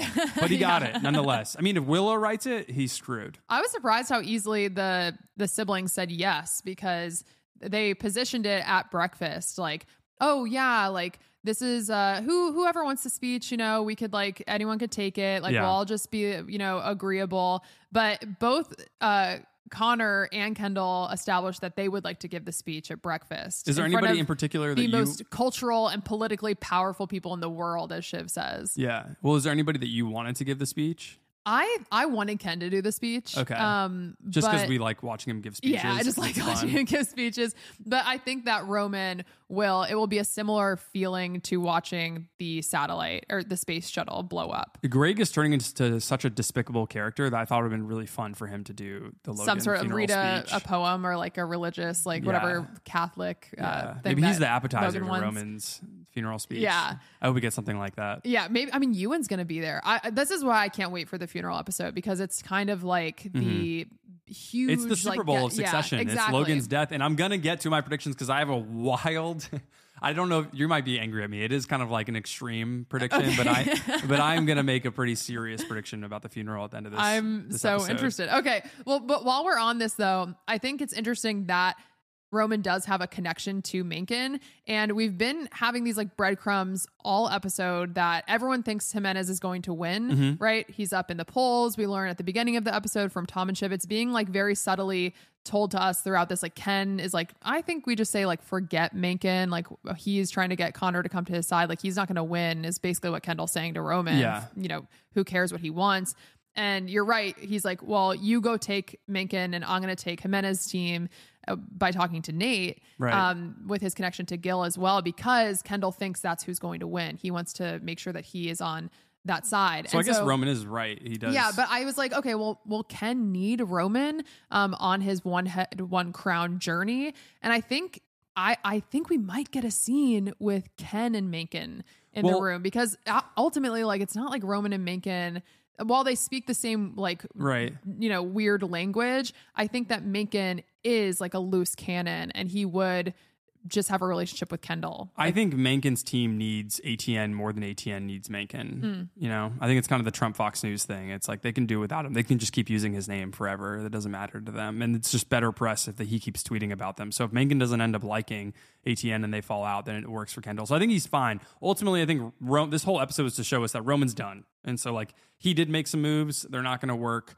The next person I have on the list is Shiv. Me too. Yeah. Okay. I think on the surface, her moves failed with both Matson and Tom, but she's still kind of like unscathed in the company, aside from like Tom and her marriage, but like her brothers and maybe like their role in the company as co CEOs, they're in the limelight, where she isn't. Um, and you know, maybe she can actually help build a new India for Matson during the takeover, whatever that looks like in data control. So she is still kind of like Connor to me, moving like water, just flowing. So I guess that is good. Yeah, I don't know. I think uh, we are obviously supposed to understand that she had a failed chess move, right? By saying that she feels like she's going to get blown up by the bomb in Yeah, Matson's numbers. sure. Um, but she does like have leverage. It seems like over Matson at the beginning of this. I, but again, I think we're being subverted. Like when she calls him, it feels like she's the boss. When she says, "You need to go to this party," Yeah. and like she's like, "You're acting, you know, uh, silly and making yourself look unprofessional in front of these people."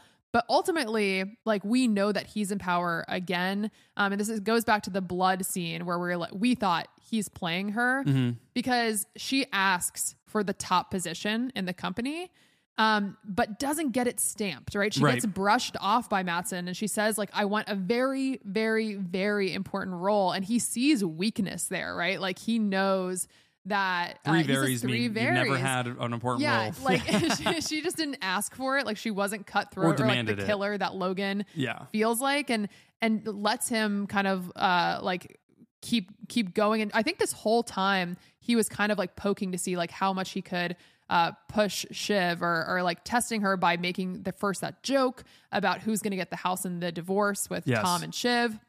And then also this joke about firing Tom the whole night, especially to Nate. I don't think he has the background that Nate would like to fire Tom because of everything that's happened. Also, I love when Tom says, like, I missed you to, to Nate.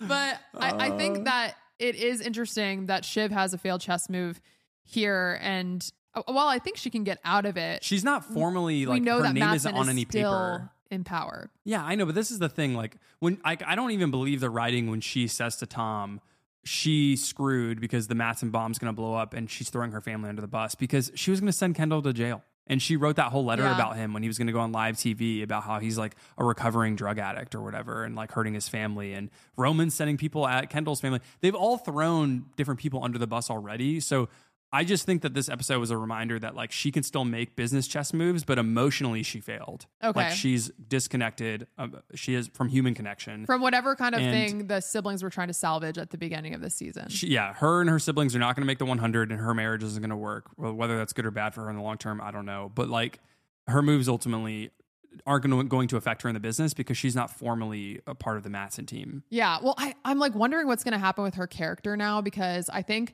Kendall can easily like pawn off Roman Mhm. and manipulate him, like we've seen both the siblings try to do. But Yeah. like you said, Shiv is Kendall's greatest threat. And like Yes. he could, you know, she could say, Hey, I want to align myself with you. And then Ken could like use that. Um, but I think what's don't coming is. Kendall's going to cut ties with the siblings next episode. We're, Okay. We'll get to it, but like he kind of made that clear with Frank. So then my next chess move, I'm not sure if you have this here, but is Tom. I have Greg, but we can go to Tom. Okay, yeah, I, I have Greg next too. But for Tom right now, so he trusts Shiv, right? He's like taking care of their interests while she is talking with Matson, and he thinks he's on the team, right? When she says Yeah. Matson's coming, he says it's my time to dance, right?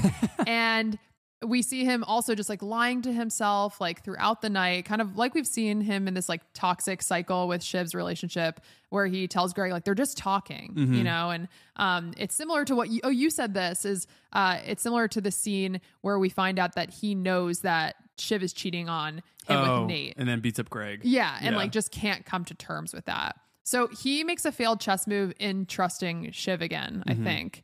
And, it- and then maybe that also does kind of support your take on like that he actually does love Shiv because he's trying to realign of course he we've seen him like trying to at- attach himself to anyone at the Right. beginning of this because his protector has died. Yeah. But I, it does seem like there is some sort of connection there that he has with Shiv. But I do think it's ultimately a failed chess move because, like, what is he going to do now? Like, I was thinking, is Tom going to align himself with Kendall? But also, Kendall, he burned Kendall. He burned all the siblings. Well, Tom is the rare character, I think the only character when he loses an emotional chess move, which is weird that I'm now separating chess moves between emotional chess moves and business ones, but I do think weirdly in this show that kind of fits. Yeah. He's the only character when he loses an emotional chess move that's also him losing a business chess move. So like no other character is really like that in the show. You can stay in the, you know, chess game really high up in the numbers and be winning the game in business, but completely have lost the emotional game already. And that is the interesting dynamic of all these characters and the different kind of storylines that they have for their character arcs. But Tom, unfortunately, like what we've been saying about him and Shiv is that half of his relationship with her is the DNA, and the other half is that he does love her. So. Yeah. So then let's move on to Greg. Or well, sorry, wait for Tom. Then, do you think that he's going to work with Kendall? Like, what do you think is going to happen with Tom? No, I, I want to be really clear about this. It is like a Sopranos, Goodfellas. Oh, you think Tom is done? Thing. I think I think Tom and Shiv are dead next episode. I think that probably has to do with the ba- the baby pregnancy thing, and we'll see what happens there. And I think um, Roman just died this episode, so Kendall's next. I think I think Tom makes it out. Okay, I, don't think, so. I don't think he drowns. I think he he uh comes out of the wave. You know who could like make it out out of episode. this whole team of people in succession, though? Greg the Egg. So let's talk about it. Okay, He's so- kind of no longer in his shell, no longer in an egg. He is a slim reaper. Yeah. As what's his name called him? I forget. Oh, is that Oscar? what Matson? Oh, Oscar called him Yeah, that. yeah. yeah. I love when we see Matson call Greg Gary, and we know he's kind of like back to square one. How? Um, Yeah. What did Logan call him in the first episode? Oh my God, I'm forgetting. Greg. uh, Craig. Craig. Oh my God. And, Yeah, and wow. Shiv's like, Greg, no. He's like, I go by either, you know? so he's back to square one. And it's so interesting what he does here uh, because he it, he tells Tom, like, I'm actually not on your side, which Yeah. is interesting, right? That's a, a pivot from what we see Greg's strategy normally be. He is like, I am going to connect myself with Tom. Tom has always um supported me and like he's who I sold my soul for. Who needs a soul anyways? Right. One again, one of the most iconic moments of this Succession show ever was, it was the uh, the most three. romantic moment, honestly, of, Yeah. in Succession ever. Yes, I mean that's true. Uh, I actually wanted to start off the chess moves with Greg with him firing hundreds of people on Zoom. Yeah. which you know by the examples during the worst of the pandemic seemed very real and still like as interest climbs in our country to combat like expected inflation more zoom firings are coming probably. Even people working at zoom are likely to get fired over zoom in our dystopian culture right now. That is like our american market culture. So i i mean seeing greg as slim reaper just firing a bunch of people and then matson kind of liking greg's evil was uncomfortable. And maybe i should have put it in the cringy I moments tell if he was just playing with him. that was really weird, wasn't it? The writing for that, Yeah. like when when I think Greg says I am a good person, it's just like what I had to do, and and Matson is like, is it? And you're like, is Matson messing with us here? Like, are I we really thought it was subverted? Matson kind of messing with him. Um, Yeah. He says like, "Oh, I just thought you were the backwash at the bottom of the gene pool, but oh, actually, you're making moves." But I didn't Right. really think that he genuinely like had even the Matson has like a twisted sense of respect. I don't think he actually had respect for him But in I, that do- moment. I do think he sniffed out like this like Greg ignorance to his own evil that is probably attractive to someone like Matson. Or maybe it was more like I like you saying you would fire Ebba for me. Like I actually like this idea of having someone following my orders because look at Oscar and Ebba who Right. like are are basically We're like talking back to me and messing around. yeah, or could have told Shiv, right? That's the first people he thinks that told Shiv about That's true. India, right? He says, Who was it? Well, then Greg's not a great guy to get because he know, has a bunch of data. He's basically the cloud. He's like a data farm, and he's just going to tell everyone whatever. yeah. Oh, suits but his interests. also something uh, because you thought that Greg knew about the blood, but I think it's confirmed that he did not know because Okay. Uh, when Lukas says like we've mingled and so now you have tenure to Ebba, he's like I'm not sure if you're joking. That's what Greg says Right. to Matson. So Yeah. I think it's confirmed that he doesn't know that secret. Okay. Well, I do think this was an important move for him to kind of get in on all different sides here. And this is his first time where I think Gojo through Matson sort of sees Greg for the first time. So it is kind of a pretty big chess move for him. And my original prediction of Greg possibly running Waystar or ATN in our season one deep dive might actually become true. And I was oh, if Matson's in charge and disappoints him? Yeah. Huh. And I was like funnily invested in that idea through the two or three seasons that we watched. But Greg in season four is so Yeah, they run him like yeah. likable and kind of running in direct unison with Nicholas Braun's real life persona, which I recommend people do a quick Google on Braun and what's going on in his life. It's pretty awful. But I can't believe that this development of Greg turning into like this corporate, soulless monster is a coincidence. Uh, but if it is, they're doing a good job writing it into the story like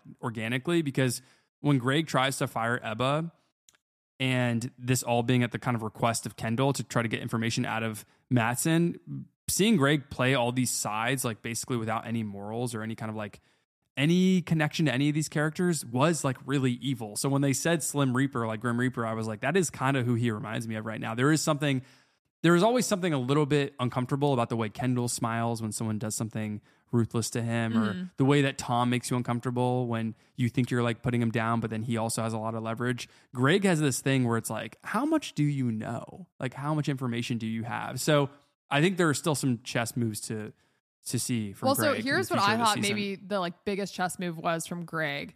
Uh, I, I think he's been gaining this like this confidence, right, to be like this terrible character Yeah. this season. Yeah. So I think I was like, whoa, Greg's character really changed episode one, but it makes a lot of sense, like you're saying. Like he's firing people over Zoom. He's like, to do do. Okay, you are terminated. Yeah. and, and he says like nice before he hangs up the Zoom meeting. Did you Yep. notice? Like before he presses end.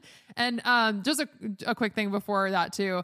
I looked at the chat in the Zoom meeting, and everyone's like, "This cannot be legal. This is wrong. I'm going to uh, HR about this." Yeah. But my favorite part is when someone in the chat says, uh, "Can he even speak?"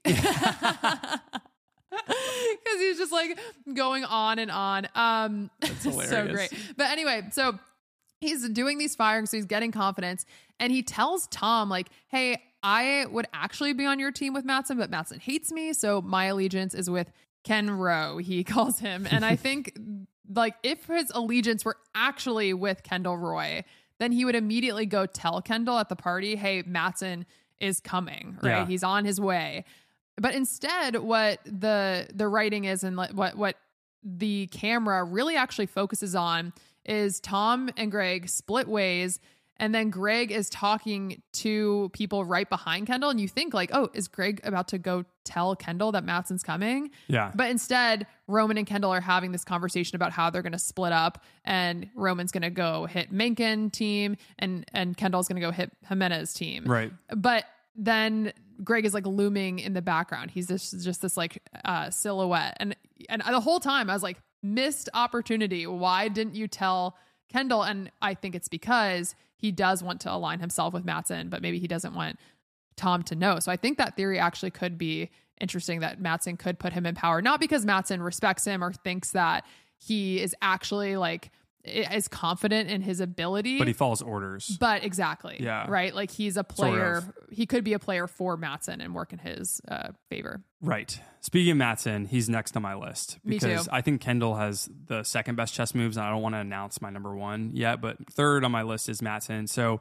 Matson comes unannounced to the political sleepover at Tom and Shiv's, Mhm. and he interrupts Kendall's minute of silence for his father. And that was some of the most real chess move shit I've seen in all of Succession, where him and his team fly from Norway to New York in a day. And speaking of people being tired, like Tom, I'm sure they're jet lagged a little bit. So I can imagine that's why they're being a little bit on edge this episode. Yeah. All three of them, because they didn't really act like this when they were they in Finland or Norway? Where were they? They were in Norway for Okay. the Gojo retreat, but I'm assuming then they went home right after. Um, Okay. but yeah, but anyway, But they didn't really act like that as a, much. tri- a long trip, like Right. a long So flight. I'm assuming. There was something kind of off about all of them, especially Matson. Uh, so I'm not sure that actually worked coming at all to this party. Maybe Shiv's advice was wrong, probably was. And his other failed chess moves are number one, the, the obvious gaslighting and psychological abuse uh, that he's done to Ebba and his communications officer, who he has been manipulating like so obviously that even Shiv is listening to the way he talks to her and is making these really uncomfortable faces. Yeah. I don't know if you noticed that from Sarah Snook. yeah, she did a it takes a lot to make the Roy children uncomfortable. Yes, and Matson silencing Ebba, making Shiv uncomfortable, leads Ebba to go outside for a cigarette, and that leads to Ken and Roman then getting the information about the blood and the double India data. So ultimately, a bad look for Matson, though. Again, I think it's clear Matson kind of controls everyone in this loft that has power at Waystar, except for maybe Kendall. And you can especially tell in two chess moments where you know Matson controls everyone except Kendall. One in the closet room that you were talking about earlier with Shiv, where she basically tries to get an executive position with the company if she helps Matson at the party, but he's probably not going to help her. Yeah. And then two, the scene with Kendall where he like Matson controls like the whole room as soon as he jumps off that couch. You can kind of see he's not afraid of anyone because he's kind of a psychopath. And I think there is something about Kendall where you realize that Matson might not be playing better than Kendall because the way that Kendall's looking at Matson is kind of like crazy and he is a little bit psychologically intimidating to even someone like Matson. Just Ken's smile that he has. Oh, you're saying Kendall is intimidating to Matson? Yes. Okay. And I think Matson thinks he's controlling even Kendall, but there's a moment where when Matson goes to kiss him, I think he knows that there's something about Kendall that is making him uncomfortable. And I, I don't know if I'm just reading into it too much with all the context of all these seasons, Mhm. but it's it's like that smile that Kendall had last episode with Carl when Carl was basically telling Kendall to Oh, eat shit, yeah. and Kendall does this thing where he gives him the pat. Yeah. that pat where, you know, Kendall, every time he's confronted by powerful figures who have leverage over him, it's almost like his dad emotionally hardened him to the place where he almost wants people to show their cards and try to think they're taking advantage of him, even if it means he's being berated or embarrassed by other people. Well, yeah, it's similar to when Logan kind of like looks at someone with a smile and Oh, then leaves right. the room Yeah. or goes like, huh, you know, and, and leaves the room. Like you just messed up that kind of vibe. But that's the Kendall's smile is like that version that he took from his dad to be intimidating or Mhm. even if he doesn't have the final say to at least create the illusion that like I have I have so much it. power that I'm going to be silent in Right. this moment, right? And and I think that you're right. Like Kendall is doing that with Matson here. Yeah, that's kind of my point is that like he just stole Matson's chess move and Kendall runs away with it from here. But yeah, well, also Matson kind of makes it easy for him, right? Like he obviously just does not know his audience and does exactly what right what Shiv told him not to do. Mhm. But I think before we move on to Ken, Matson also does these interesting things that for us, the audience, are laying groundwork that he's actually bullshit. Like Yeah. I love when Shiv says, I don't think he's real, right? Yes. And he tells Nate he's a self-made guy who came up with a really cool product. And Nate's like, "Hey, no hate, like I send you my nine ninety nine $9.99 a month. month, right, for Gojo." But we learn from Ebba later on on the balcony with Kendall and Roman that actually, like, he got the the product and then sold it, and they created this image of him being a coder. Mhm. So it's laying it also for us to understand oh he's not real he has inflated numbers um, from india right those Right. subscriber numbers and then also him like calling the fail brothers and just being totally like not eloquent and shiv just has to keep coming in and like Like swooping in him. because really nate Yeah. doesn't think that he's a serious guy he more so just likes the idea of firing tom because tom making him like just humiliating him and putting the Which the I think back we're assuming is that probably the only reason Nate came, which was to sort of like get his I thoughts in on Tom. think so. That was another actually tragic scene. I didn't mention it in my tragic moments, but I, I wrote it down in my notes when Oh. Nate tells Kendall, Yeah, like, "Hey, father." I'm not Gil, and you're not Logan." And that's a good like, thing. Yeah, exactly. It was really sad. There were, they did such a good job performing that scene because they really haven't acted too much together in this Yeah. whole show. But we forget they're friends from college. from college. Yeah, There's a I lot of con- emotional context there that like we are not privy to. Like we have It's no like idea what Stewie, happened. too, right? It is like Stewie, yeah, and it is. It feels like a lot with a random person telling Kendall like it's it's best for both of us that we're not these people that we work for. But the thing with Nate is that it's Ken's transparent chess move that everybody can see. The more kind of like maybe you'll notice this on second watch, hidden move of this episode is that Kendall is like billionaire Batman, Bruce Wayne, like watching all this crime happen in front of him throughout the episode, just being behind the scenes of all the characters he's making these deals. He's the watching Greg, he's watching Tom, he's watching Watching Shiv, Ebba walk Roman, up the stairs, Ebba. yeah. yeah. Well, and so, okay, this is my question then, and this connects to the chess move. But do you think Kendall knows that Shiv is playing on the other team? Yes. I think he knows Roman doesn't believe in him and turned on him already. I think that is why Kendall Well, both the siblings know that. Both Shiv and Kendall know that Roman is like very wishy washy. Yeah, yeah. And but I do think that he knows Shiv is working both sides with Matson just because of the camera movement in this episode. Like when Shiv and Matson come out of the closet the second time or come downstairs from being upstairs, Ken, they show Kendall in the corner watching them. And then he tells Greg to go talk to Matson. Okay, I, yeah, I think that Kendall knows that Shiv is on Team Matson also, Mhm. but I actually think we find out a little bit earlier than that. Like, uh, so, and again, just for listeners too, like if you only watch this episode once, the first time I watched this episode, I had no clue if Kendall thought Right. Shiv was actually playing both sides. And but- we could also be wrong. yeah, we could also be wrong, true. But the reason that I think that he knows is the biggest clue is when Matson first arrives, Ken and Shiv and Roman have this like huddle on the balcony, and Mhm. Ken says, like, here's the strategy. Shiv, you stick with him all night and keep him away from the high value players. Yeah. And just tell everyone he is like Looney Tunes behind his back. And they all agree. they say break, they go out. Shiv tells us in her conversation when she goes to talk to Lukas who the big players are that Kendall was referencing. She says, first, we're going to go to Nate. Mhm. Then we're going to go to Carly, who I think we're told is the podcaster. And then we have to talk to Valerie, who we see earlier, like Shiv talking to Valerie. Um, and Kendall clocks at where with when he's talking to Roman. I like that podcasters have this much power in this universe. yeah.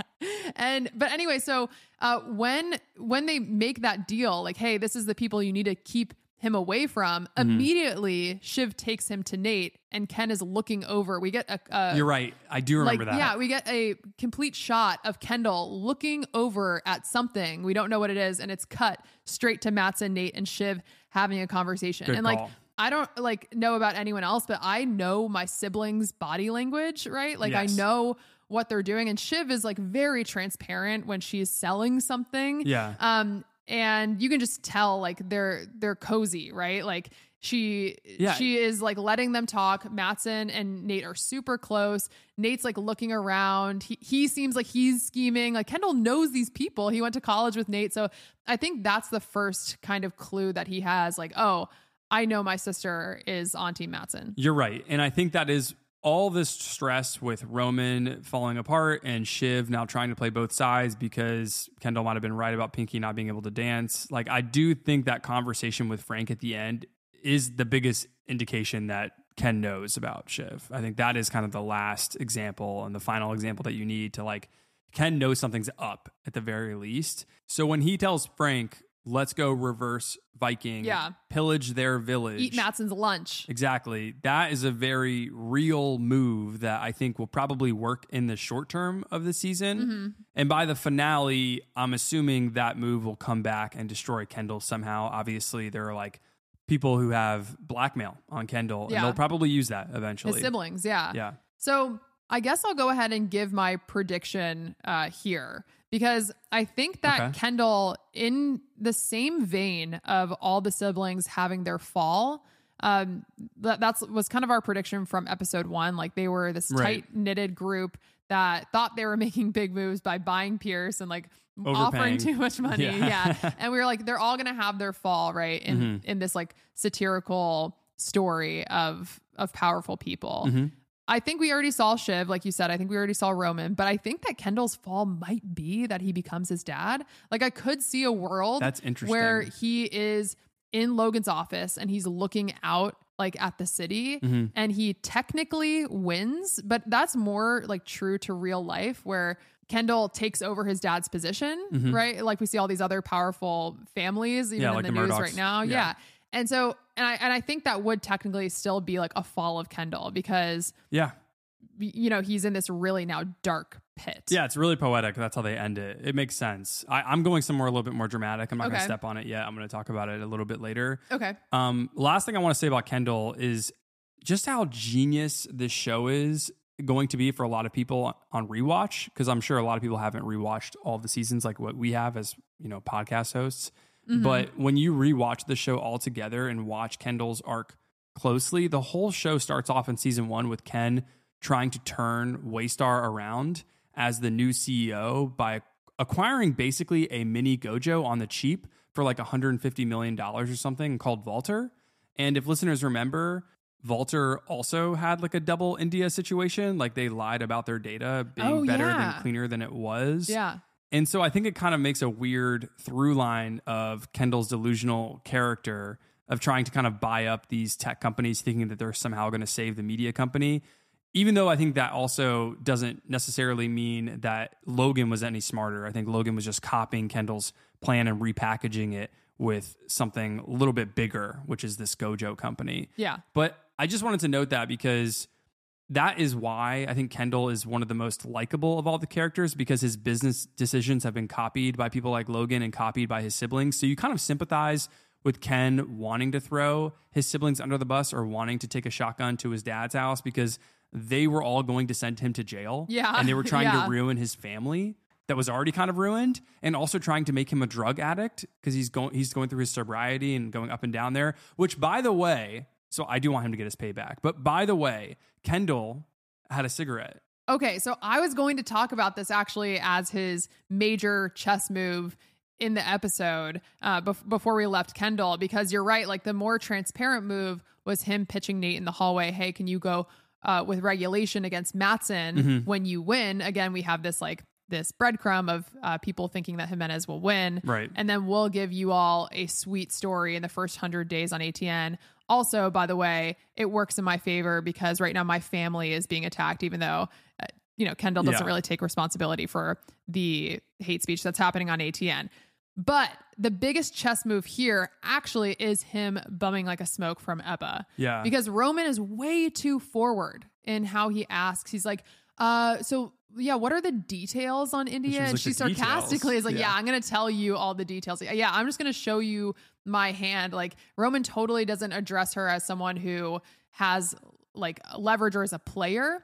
or doesn't And- even address her as a human whereas Yeah. like Kendall knows how to have these conversations in dark and rooms obviously Kendall like is totally being manipulative here. he's doing what Shiv did on the playground to the survivor of the cruise line Yeah. Like, it's very similar Yeah, but but him like taking a, a cigarette from Ebba, Mhm. we can assume like the conversation went more like, "Hey, here's what we can offer you." Right. Yeah. Exactly. And I'm sure that's going to come back. And I also just want to note about the cigarette that it isn't great for sober Kendall probably to have a cigarette. I, I don't know if you remember, but in season one, the night before, Kendall tries to get the votes to overthrow his father as CEO. Mhm. He's standing in the dark outside of his house smoking a cigarette. Oh, and that's when he was sober. And then he went straight into like this massive drug fall and went back to being an addict. And so we could see something like that here. We might be, you know, a little bit misled. So it could go more your route where he does become Logan and it is this kind of poetic, sad Shakespearean ending where he kind of lost, even though he's on top because he doesn't have a relationship with his kids and he doesn't have a relationship with his family who all hate him. And, you know, just like how Logan has a brother who hates him, maybe that's like his relationship to Shiv. Oh, wow, yeah. And Roman now who despise him. Yeah. Um, that's possible. But it's also possible that he could lose to Matson somehow and then, you know, And then fall relapse. to drugs again and relapse. Oh Yeah. god, that would be so dark. I have a darker prediction, which I'm going to get to later. Okay. The last chess move, and then we're going to get to our power rankings, is it's got to go Gerri. Like we've said all there is to be said about Gerri. You know, if there are redeemable characters from this show, which there really aren't, you know, there yeah, are Yeah, Gerri's still involved in like covering up cruises. cruises, which is Yeah, awful. Yeah, Yeah, I doing mean- everything that Logan's bidding. Yeah, there are fan pages of all of these characters. Oh, but all of that aside, all of these people are morally corrupt in this Waystar, you know, Royco company. But on a spectrum, characters like Gerri, Willa, probably like Rava, who's really on the outside, among some others, are probably the most innocent. in seeing all of them in this episode, kind of as like the most stable people, was really satisfying. And especially, you know, specifically Gerri potentially getting hundreds of millions of dollars um, though I'm not sure again anyone will get what they want at the end of the show, is still a pretty big moment. And it's undoubtedly the greatest chess move of this episode, maybe of the season so far. And it feels especially good because of people, what we've been saying, like romanticizing the toxic relationship between Gerri and Roman. So, you know, if next episode starts with Roman apologizing to Gerri and there's another weird power dynamic scene, I'll be pretty disappointed. I'm not going to be completely surprised, but I do think that like this is probably the checkmate of episode seven, what Gerri does to Roman here. yeah. I can't see this being the last scene ever for Gerri's character because she's so important to the show. But Yeah. again, like you said, it, it could be, and and it would be like a satisfying end because I think then if we didn't see her again, we would maybe assume that she did get the millions. Yeah. And before we get to power rankings, I also just want to give a shout out chess move to Ebba. Uh, like I said, I think they're Yeah. trying to draw a lot of comparisons between Gerri and Ebba's situation here. That like we see Logan as this like like older evil like dying out culture Mhm. of harassment Mhm. but really like it's still present in different uh like similarly toxic ways in these new like uh hot tech companies with Matson and Gojo. Yes, for sure. And I think there are even some like really impressive microaggression in the workplace writing from the writers here about what women are forced to deal with in these patriarchal institutions still. Like they do a great job of that with Gerri and Ebba. Yeah. Okay, so let's get to our power rankings. Number 1 boy and Boar on the floor. Let's start with number 1. Well, just a reminder to listeners from last week, Oh, our yeah, yeah. list currently stands at number five, Boar on the Floor. Still playing the game, but not great. Tom.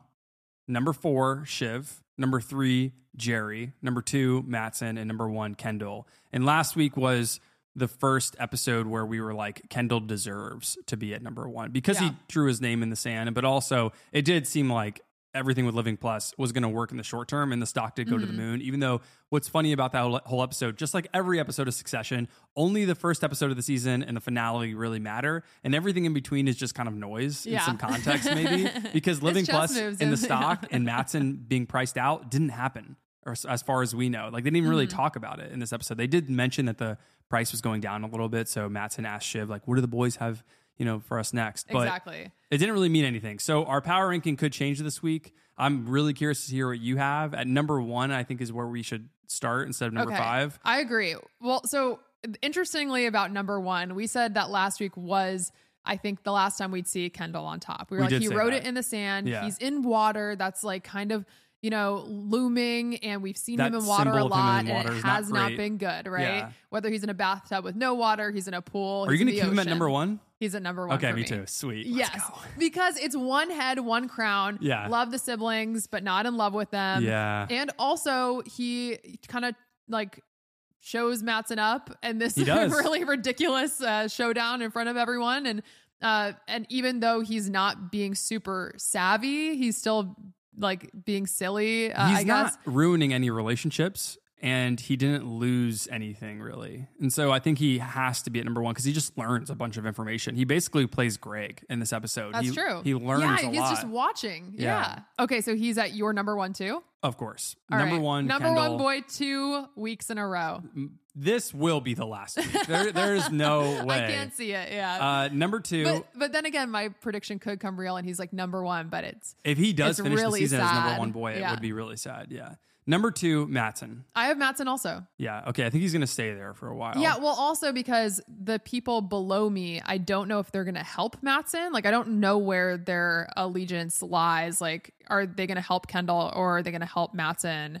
Yeah. Like, I mean, obviously, help is a weird word because is Matson or Kendall going to use one of these people? This is where this becomes really hard, this list, because we had Gerri at number three, and I decided to keep Gerri at number three because I think the reason we had her at number three last week and she came out of nowhere because she wasn't in our ranking before that was because we figured she was going to try to use her leverage against Roman, and we were right. And so I think we have to keep her at number three. Okay, I have Gerri at number four. Oh, who do you have at number three? because I feel like she is going to come back in, in some way, whether she's helping Matson or helping Kendall like carve Okay. out Roman.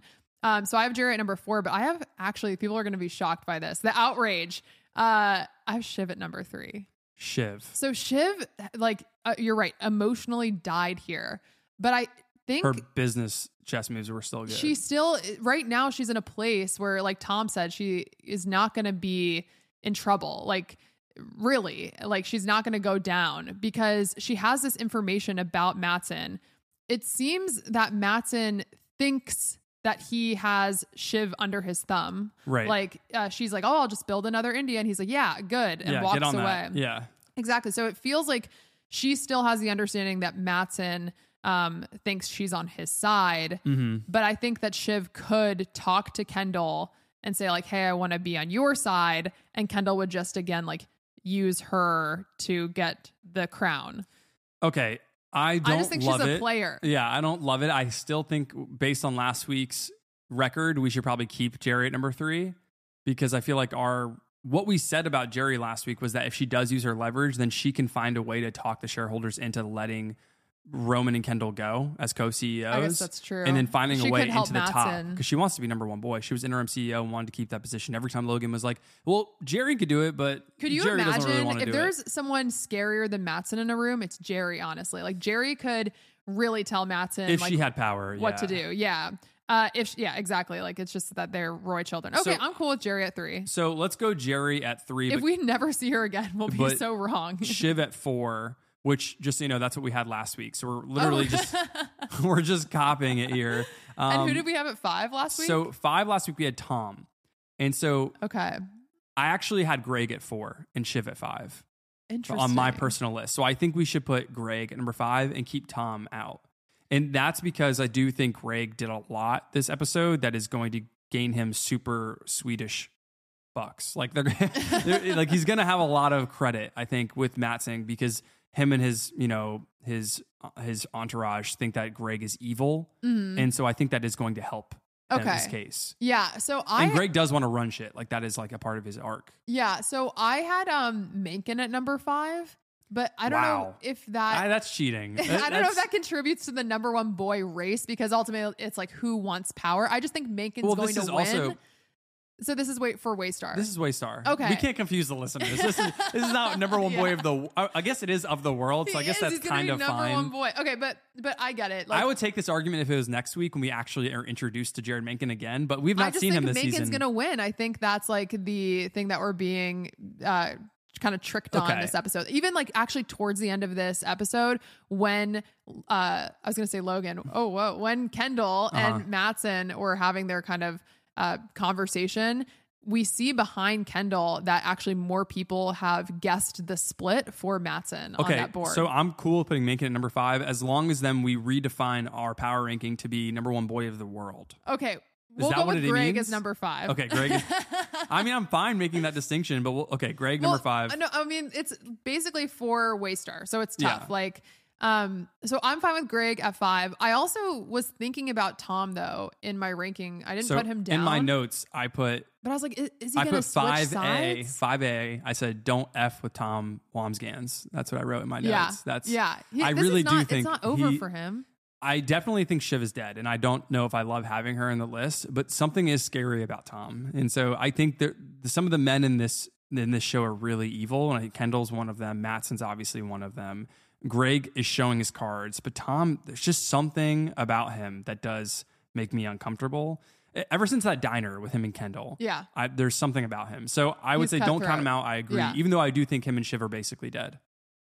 I think they could come back from it. I don't know. I think they could still get back together, even though they are their relationship is dead, even if they decide to get back together for power reasons. Okay, But- so we just traded a disgusting Ugh. brother for a disgusting brother. That's That's, how our list changed. Yeah. So number one, we have Kendall. Number two, Matson. Number three, Gerri. Number four, Shiv. And number five, Greg, eh, which is I think his first time in a few weeks on the list. So okay, so let's go to extra credits and our predictions. so I was weak on extra credits this episode. I just said the food scenes were great. Like the working class foods of America being having this like spotlight and the burgers and the fries getting bedazzled with truffle flakes is pretty hilarious. and one of the co-writers from the menu, Will Tracy, wrote this episode, and you can really tell that Yeah, from the shots of food. So I just thought the food scenes were really awesome and like symbolically like what they meant for the yeah, show. Yeah, it felt like they were memeing America, right? Like Yes, yeah. this idea of sliders, like you're talking about with the American flag, toothpicks, pigs in a blanket, French fries. The only people affected by this election are like the working class. Exactly. eating Yeah, like food. this is a game for everyone who's at that party. So Hmm. love that. My extra credit is the subversion of this episode. Okay. One for the election, right? We're getting all these kind of subtle cues uh, through conversations with the characters that it's likely that Mencken's going to lose. Jimenez up in the, is up in the polling. Yeah. Again, it's kind of this like reference, I think, uh, from the writing team to the Trump Clinton election. Yeah. And I actually think we are going to have Mencken win. Yes. And, and so I love, I just love that, and I love the writing. Connor heads out there just Yeah. distraught right now. Conheads, yeah. Can't believe you just said that. So that's number one. Number two, I love that and we talked about this in our chess moves, but the idea that we think Roman and Shiv are actually on top at the beginning of this episode, Mhm. uh, and we see them fall, and then Kendall, we think like. Is he gonna just keep riding on this living plus? Like he he can't, right? That's Yeah. what we're thinking. And then he also kind of fails with his conversation conversation with Nate. But ultimately, like Ken ends up on top. And so I just love the subversion for both of those things, uh, both the election and the characters and the siblings this episode. Yeah, it's really well done. That's why I'm saying, like, at the top, this might be one of the better episodes writing wise of Succession. And I do think we're going to revisit it and be like, wow, we really didn't know how great this episode was and what it was telling us about the end of the season, which all these characters are basically metaphorically dying. Yeah. So should we get to the predictions? Yeah, I've said a lot of them about the individual, you know, siblings, how I, I think they're all going to fall and meet like a Goodfellas ending. But I do want to talk about the funeral for a second. I'm hoping the funeral happens in the opening of episode 10 for Logan. And I do think that if you're going to kill Kendall, like literally kill Kendall, which I've been talking about how I think they should have done. You mean like he actually dies? Like he actually dies Okay. Probably of suicide. I still think that should have happened last season in the pool with Logan having to watch his number one boy die at his hands. I think that would have been more dramatically satisfying, even if it isn't true to life, which I do think that is true to life. But if Kendall should die or could die soon, I think the most politically and emotionally affecting ending would be if Kendall and Logan shared a funeral. That's just like super. Oh my super god, that's so dark. That will so dark. I just think that would really like I would it's it would be such an interesting image these men who are building empires on top of their insecurities lying to themselves about why they're building these empires whether it be like a Zuckerberg, Bezos, Musk, even smaller people like a Portnoy with Barstool. I think it would be actually not to try to predict or outright the writers who are the best writers I've ever seen in television, but I do think it would actually be really culturally impactful to show how Logan and Kendall both wanted to control their own past, rewrite their own narratives because of how embarrassed they are of their past, and then using media as this mechanism to manipulate everyone's past and present so they don't have to deal with their own issues. That would be an incredibly impressive ending to the show. So I you don't actually think that's what's going to happen, though, right? That's way too heavy-handed. I don't think honestly. I feel like we could see something kind of crazy. If I think what you said makes the most sense. Uh, Kendall being number that's one boy. now, like my prediction. For, just I think because it's a great. I feel like think it's a getting great the prediction groundwork. from what we're seeing right now. It makes a lot of sense. I think it's kind of poetic, just like seeing Kendall by himself, looking out a window, and just being completely disconnected from the real world. But I think with Kendall and Logan dying in that image of just seeing them at their funeral with all these people who don't even like them and they never even liked and they're both just like completely delusional figures both thinking they're trying to control narratives across the world helping the lives of their kids Six continents. I'm breaking my back. Yeah, yeah, they're just yeah, them like Kendall using Keeping language like safe. he's Logan to Rava, I think was a signal that we could see something like that happen again toward the end of the season. And they're just both paranoid, deranged people, and their delusions have ruined people's lives. So I think it would be kind of fitting to have both characters basically buried together to really put a period on the effects of serious generational trauma as a theme that passes down. For Logan, it was scars on his back and like an inability to love. And for Kendall, it was trying to live up to those emotional and physical scars. So both of them like dying would actually make a lot of sense to me in a, in a very similar poetic way of Kendall being that number one boy and looking out the window and still controlling the company.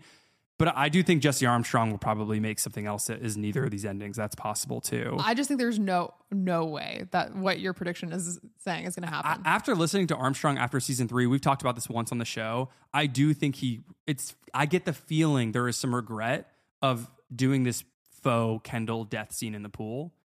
Do you agree? I mean, no, from, yeah, from listening to him, there, He- it seemed like he was a little bit annoyed. just, yeah, killed him. But I think he he didn't know how long the se- series was going to go on. Yeah. I just think it would be kind of cheesy to see their like pictures next to each other. I just, I, Yeah. I don't think it's going to happen. regardless, I think, you know, Kendall will probably fall with him just being this fully delusional replicant version of Logan.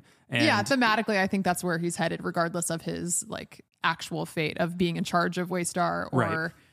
relapsing. Yeah. And I guess the only other big one would be Shiv and the pregnancy, but I think we've already kind of made it clear it's like potentially abortion, potentially miscarriage. I don't think she's going to tell Tom or anybody. I don't know. I could see it happening. I could see it as like a maybe like a final dagger, or or like maybe they are back together, but even more so have this like rotten core at, at the bottom of their relationship. Uh, my only other predictions, because I think we've like said basically all of them throughout our awards, is I think we're gonna see Marsha again. Yeah. Right. We see Connor saying we're we're agreeing to all of Marsha's wishes. This is gonna be like a three day funeral, which sounds like Yeah. something you know the, the kids cannot handle being vulnerable, but for Yeah. three days. Uh, and then also Stewy. I want my living plus joke from Stewy, uh, and and that's my other prediction. Okay, that was the extra credits of Succession season four, episode seven, Tailgate Party. We'll be back later this week or weekend with our mailbag episode. Thank you to all of our listeners who emailed or DM'd us with your questions. We got so many and they Yeah. were so great. I think that'll be a really fun episode. There's also going to be some major show updates in there, so make sure to tune in. As for other programming updates, as some probably noticed, we didn't cover Guardians of the Galaxy, even though we did a rewatch of the trilogy and watched Infinity War again and Endgame. So we really prepped the listeners and ourselves for that podcast. And we didn't cover Guardians 3 because we liked it, but we didn't love it. And the reaction was borderline toxic online and didn't seem to have a lot of nuance in the criticism of the movie. So we're going to wait to talk about the film because we do love the Guardians Yeah. of the Galaxy movies. And we're going to eventually do a first part of 2023 best of list later this summer of the movies that we've seen this year. Mhm. And Guardians will be on that list. But just like Ant Man Quantumania, the Marvel films have been like difficult to talk about in a nuanced way because people are so polarized about them. So we're just waiting off until we do that. Yeah, we're just gonna do all the Marvels together, Yeah. Yep. Also, except for Spider Man. that one we will be doing actual episodes on. Yeah. We're really excited for that these next few weeks. If you've checked Letterboxd, you probably saw that. Also, our How to Blow Up a Pipeline interview with director Daniel Goldhaber got paused for the time being because of the writer's strike. And I'm assuming our show won't have many interviews for a bit because of studios exploiting writers Mhm. and people striking for understandable reasons. And we said this last episode, but we're hoping the WGA's demands are met and they are equitably paid and their style of work is restructured to suit the needs of the writers. I'm going to put some links to breakdowns of what's going on with the strike in the description of this episode so you can all see what the union is asking for. Raiders of the Lost podcast did a great breakdown of what's going on with the writer's strike. I'll put their podcast in our description. So for the next few weeks, we'll have our mailbag, Succession, and as Kelsi noted, and if anybody following Letterboxd has seen, we're doing a Spider-Man rewatch of all nine films. We're gonna have a big Spider-Man episode in a few weeks before the second Spider-Verse film comes out in June. We're getting through the Tobey Maguire ones now. Yeah. Yeah, we're about to get onto Andrew Garfield next. We're really excited, uh, and that's gonna be a ton of fun because we love Spider-Man. Yeah, and if you don't follow us on Letterboxd, uh, just go follow us. Just you can do watch it. a lot. You can, well, yeah, I thought that's what you were gonna say. just, just do it. All right. Can you follow us on Letterboxd? yeah, that's what I was gonna say. Except I was going to add just you can follow along with what we're watching, Mhm. um, especially with the rankings that we're doing, and it's actually so much fun to revisit basically like the filmography of a director, Yeah. or all the Spider Mans, like uh, all right now lore. we're, we're yeah. also watching Wes Anderson's films because we Mhm. have a special pod for that next month, and then we got Christopher Nolan and we got so Greta much. Gerwig. Yeah, we're still, we've been doing a lot. of Succession, but the movies are coming. Everyone, we're God. pumped. Right, yeah, we're like mainly a movie podcast. So. All right, we did it, Kels. We nuked the Luke, smashed that Swede. This has been a fun episode. Thanks everybody for listening. This has been Trey. And this is Kelsi. Peace. Bye. You can go home now. Go cry in your bed.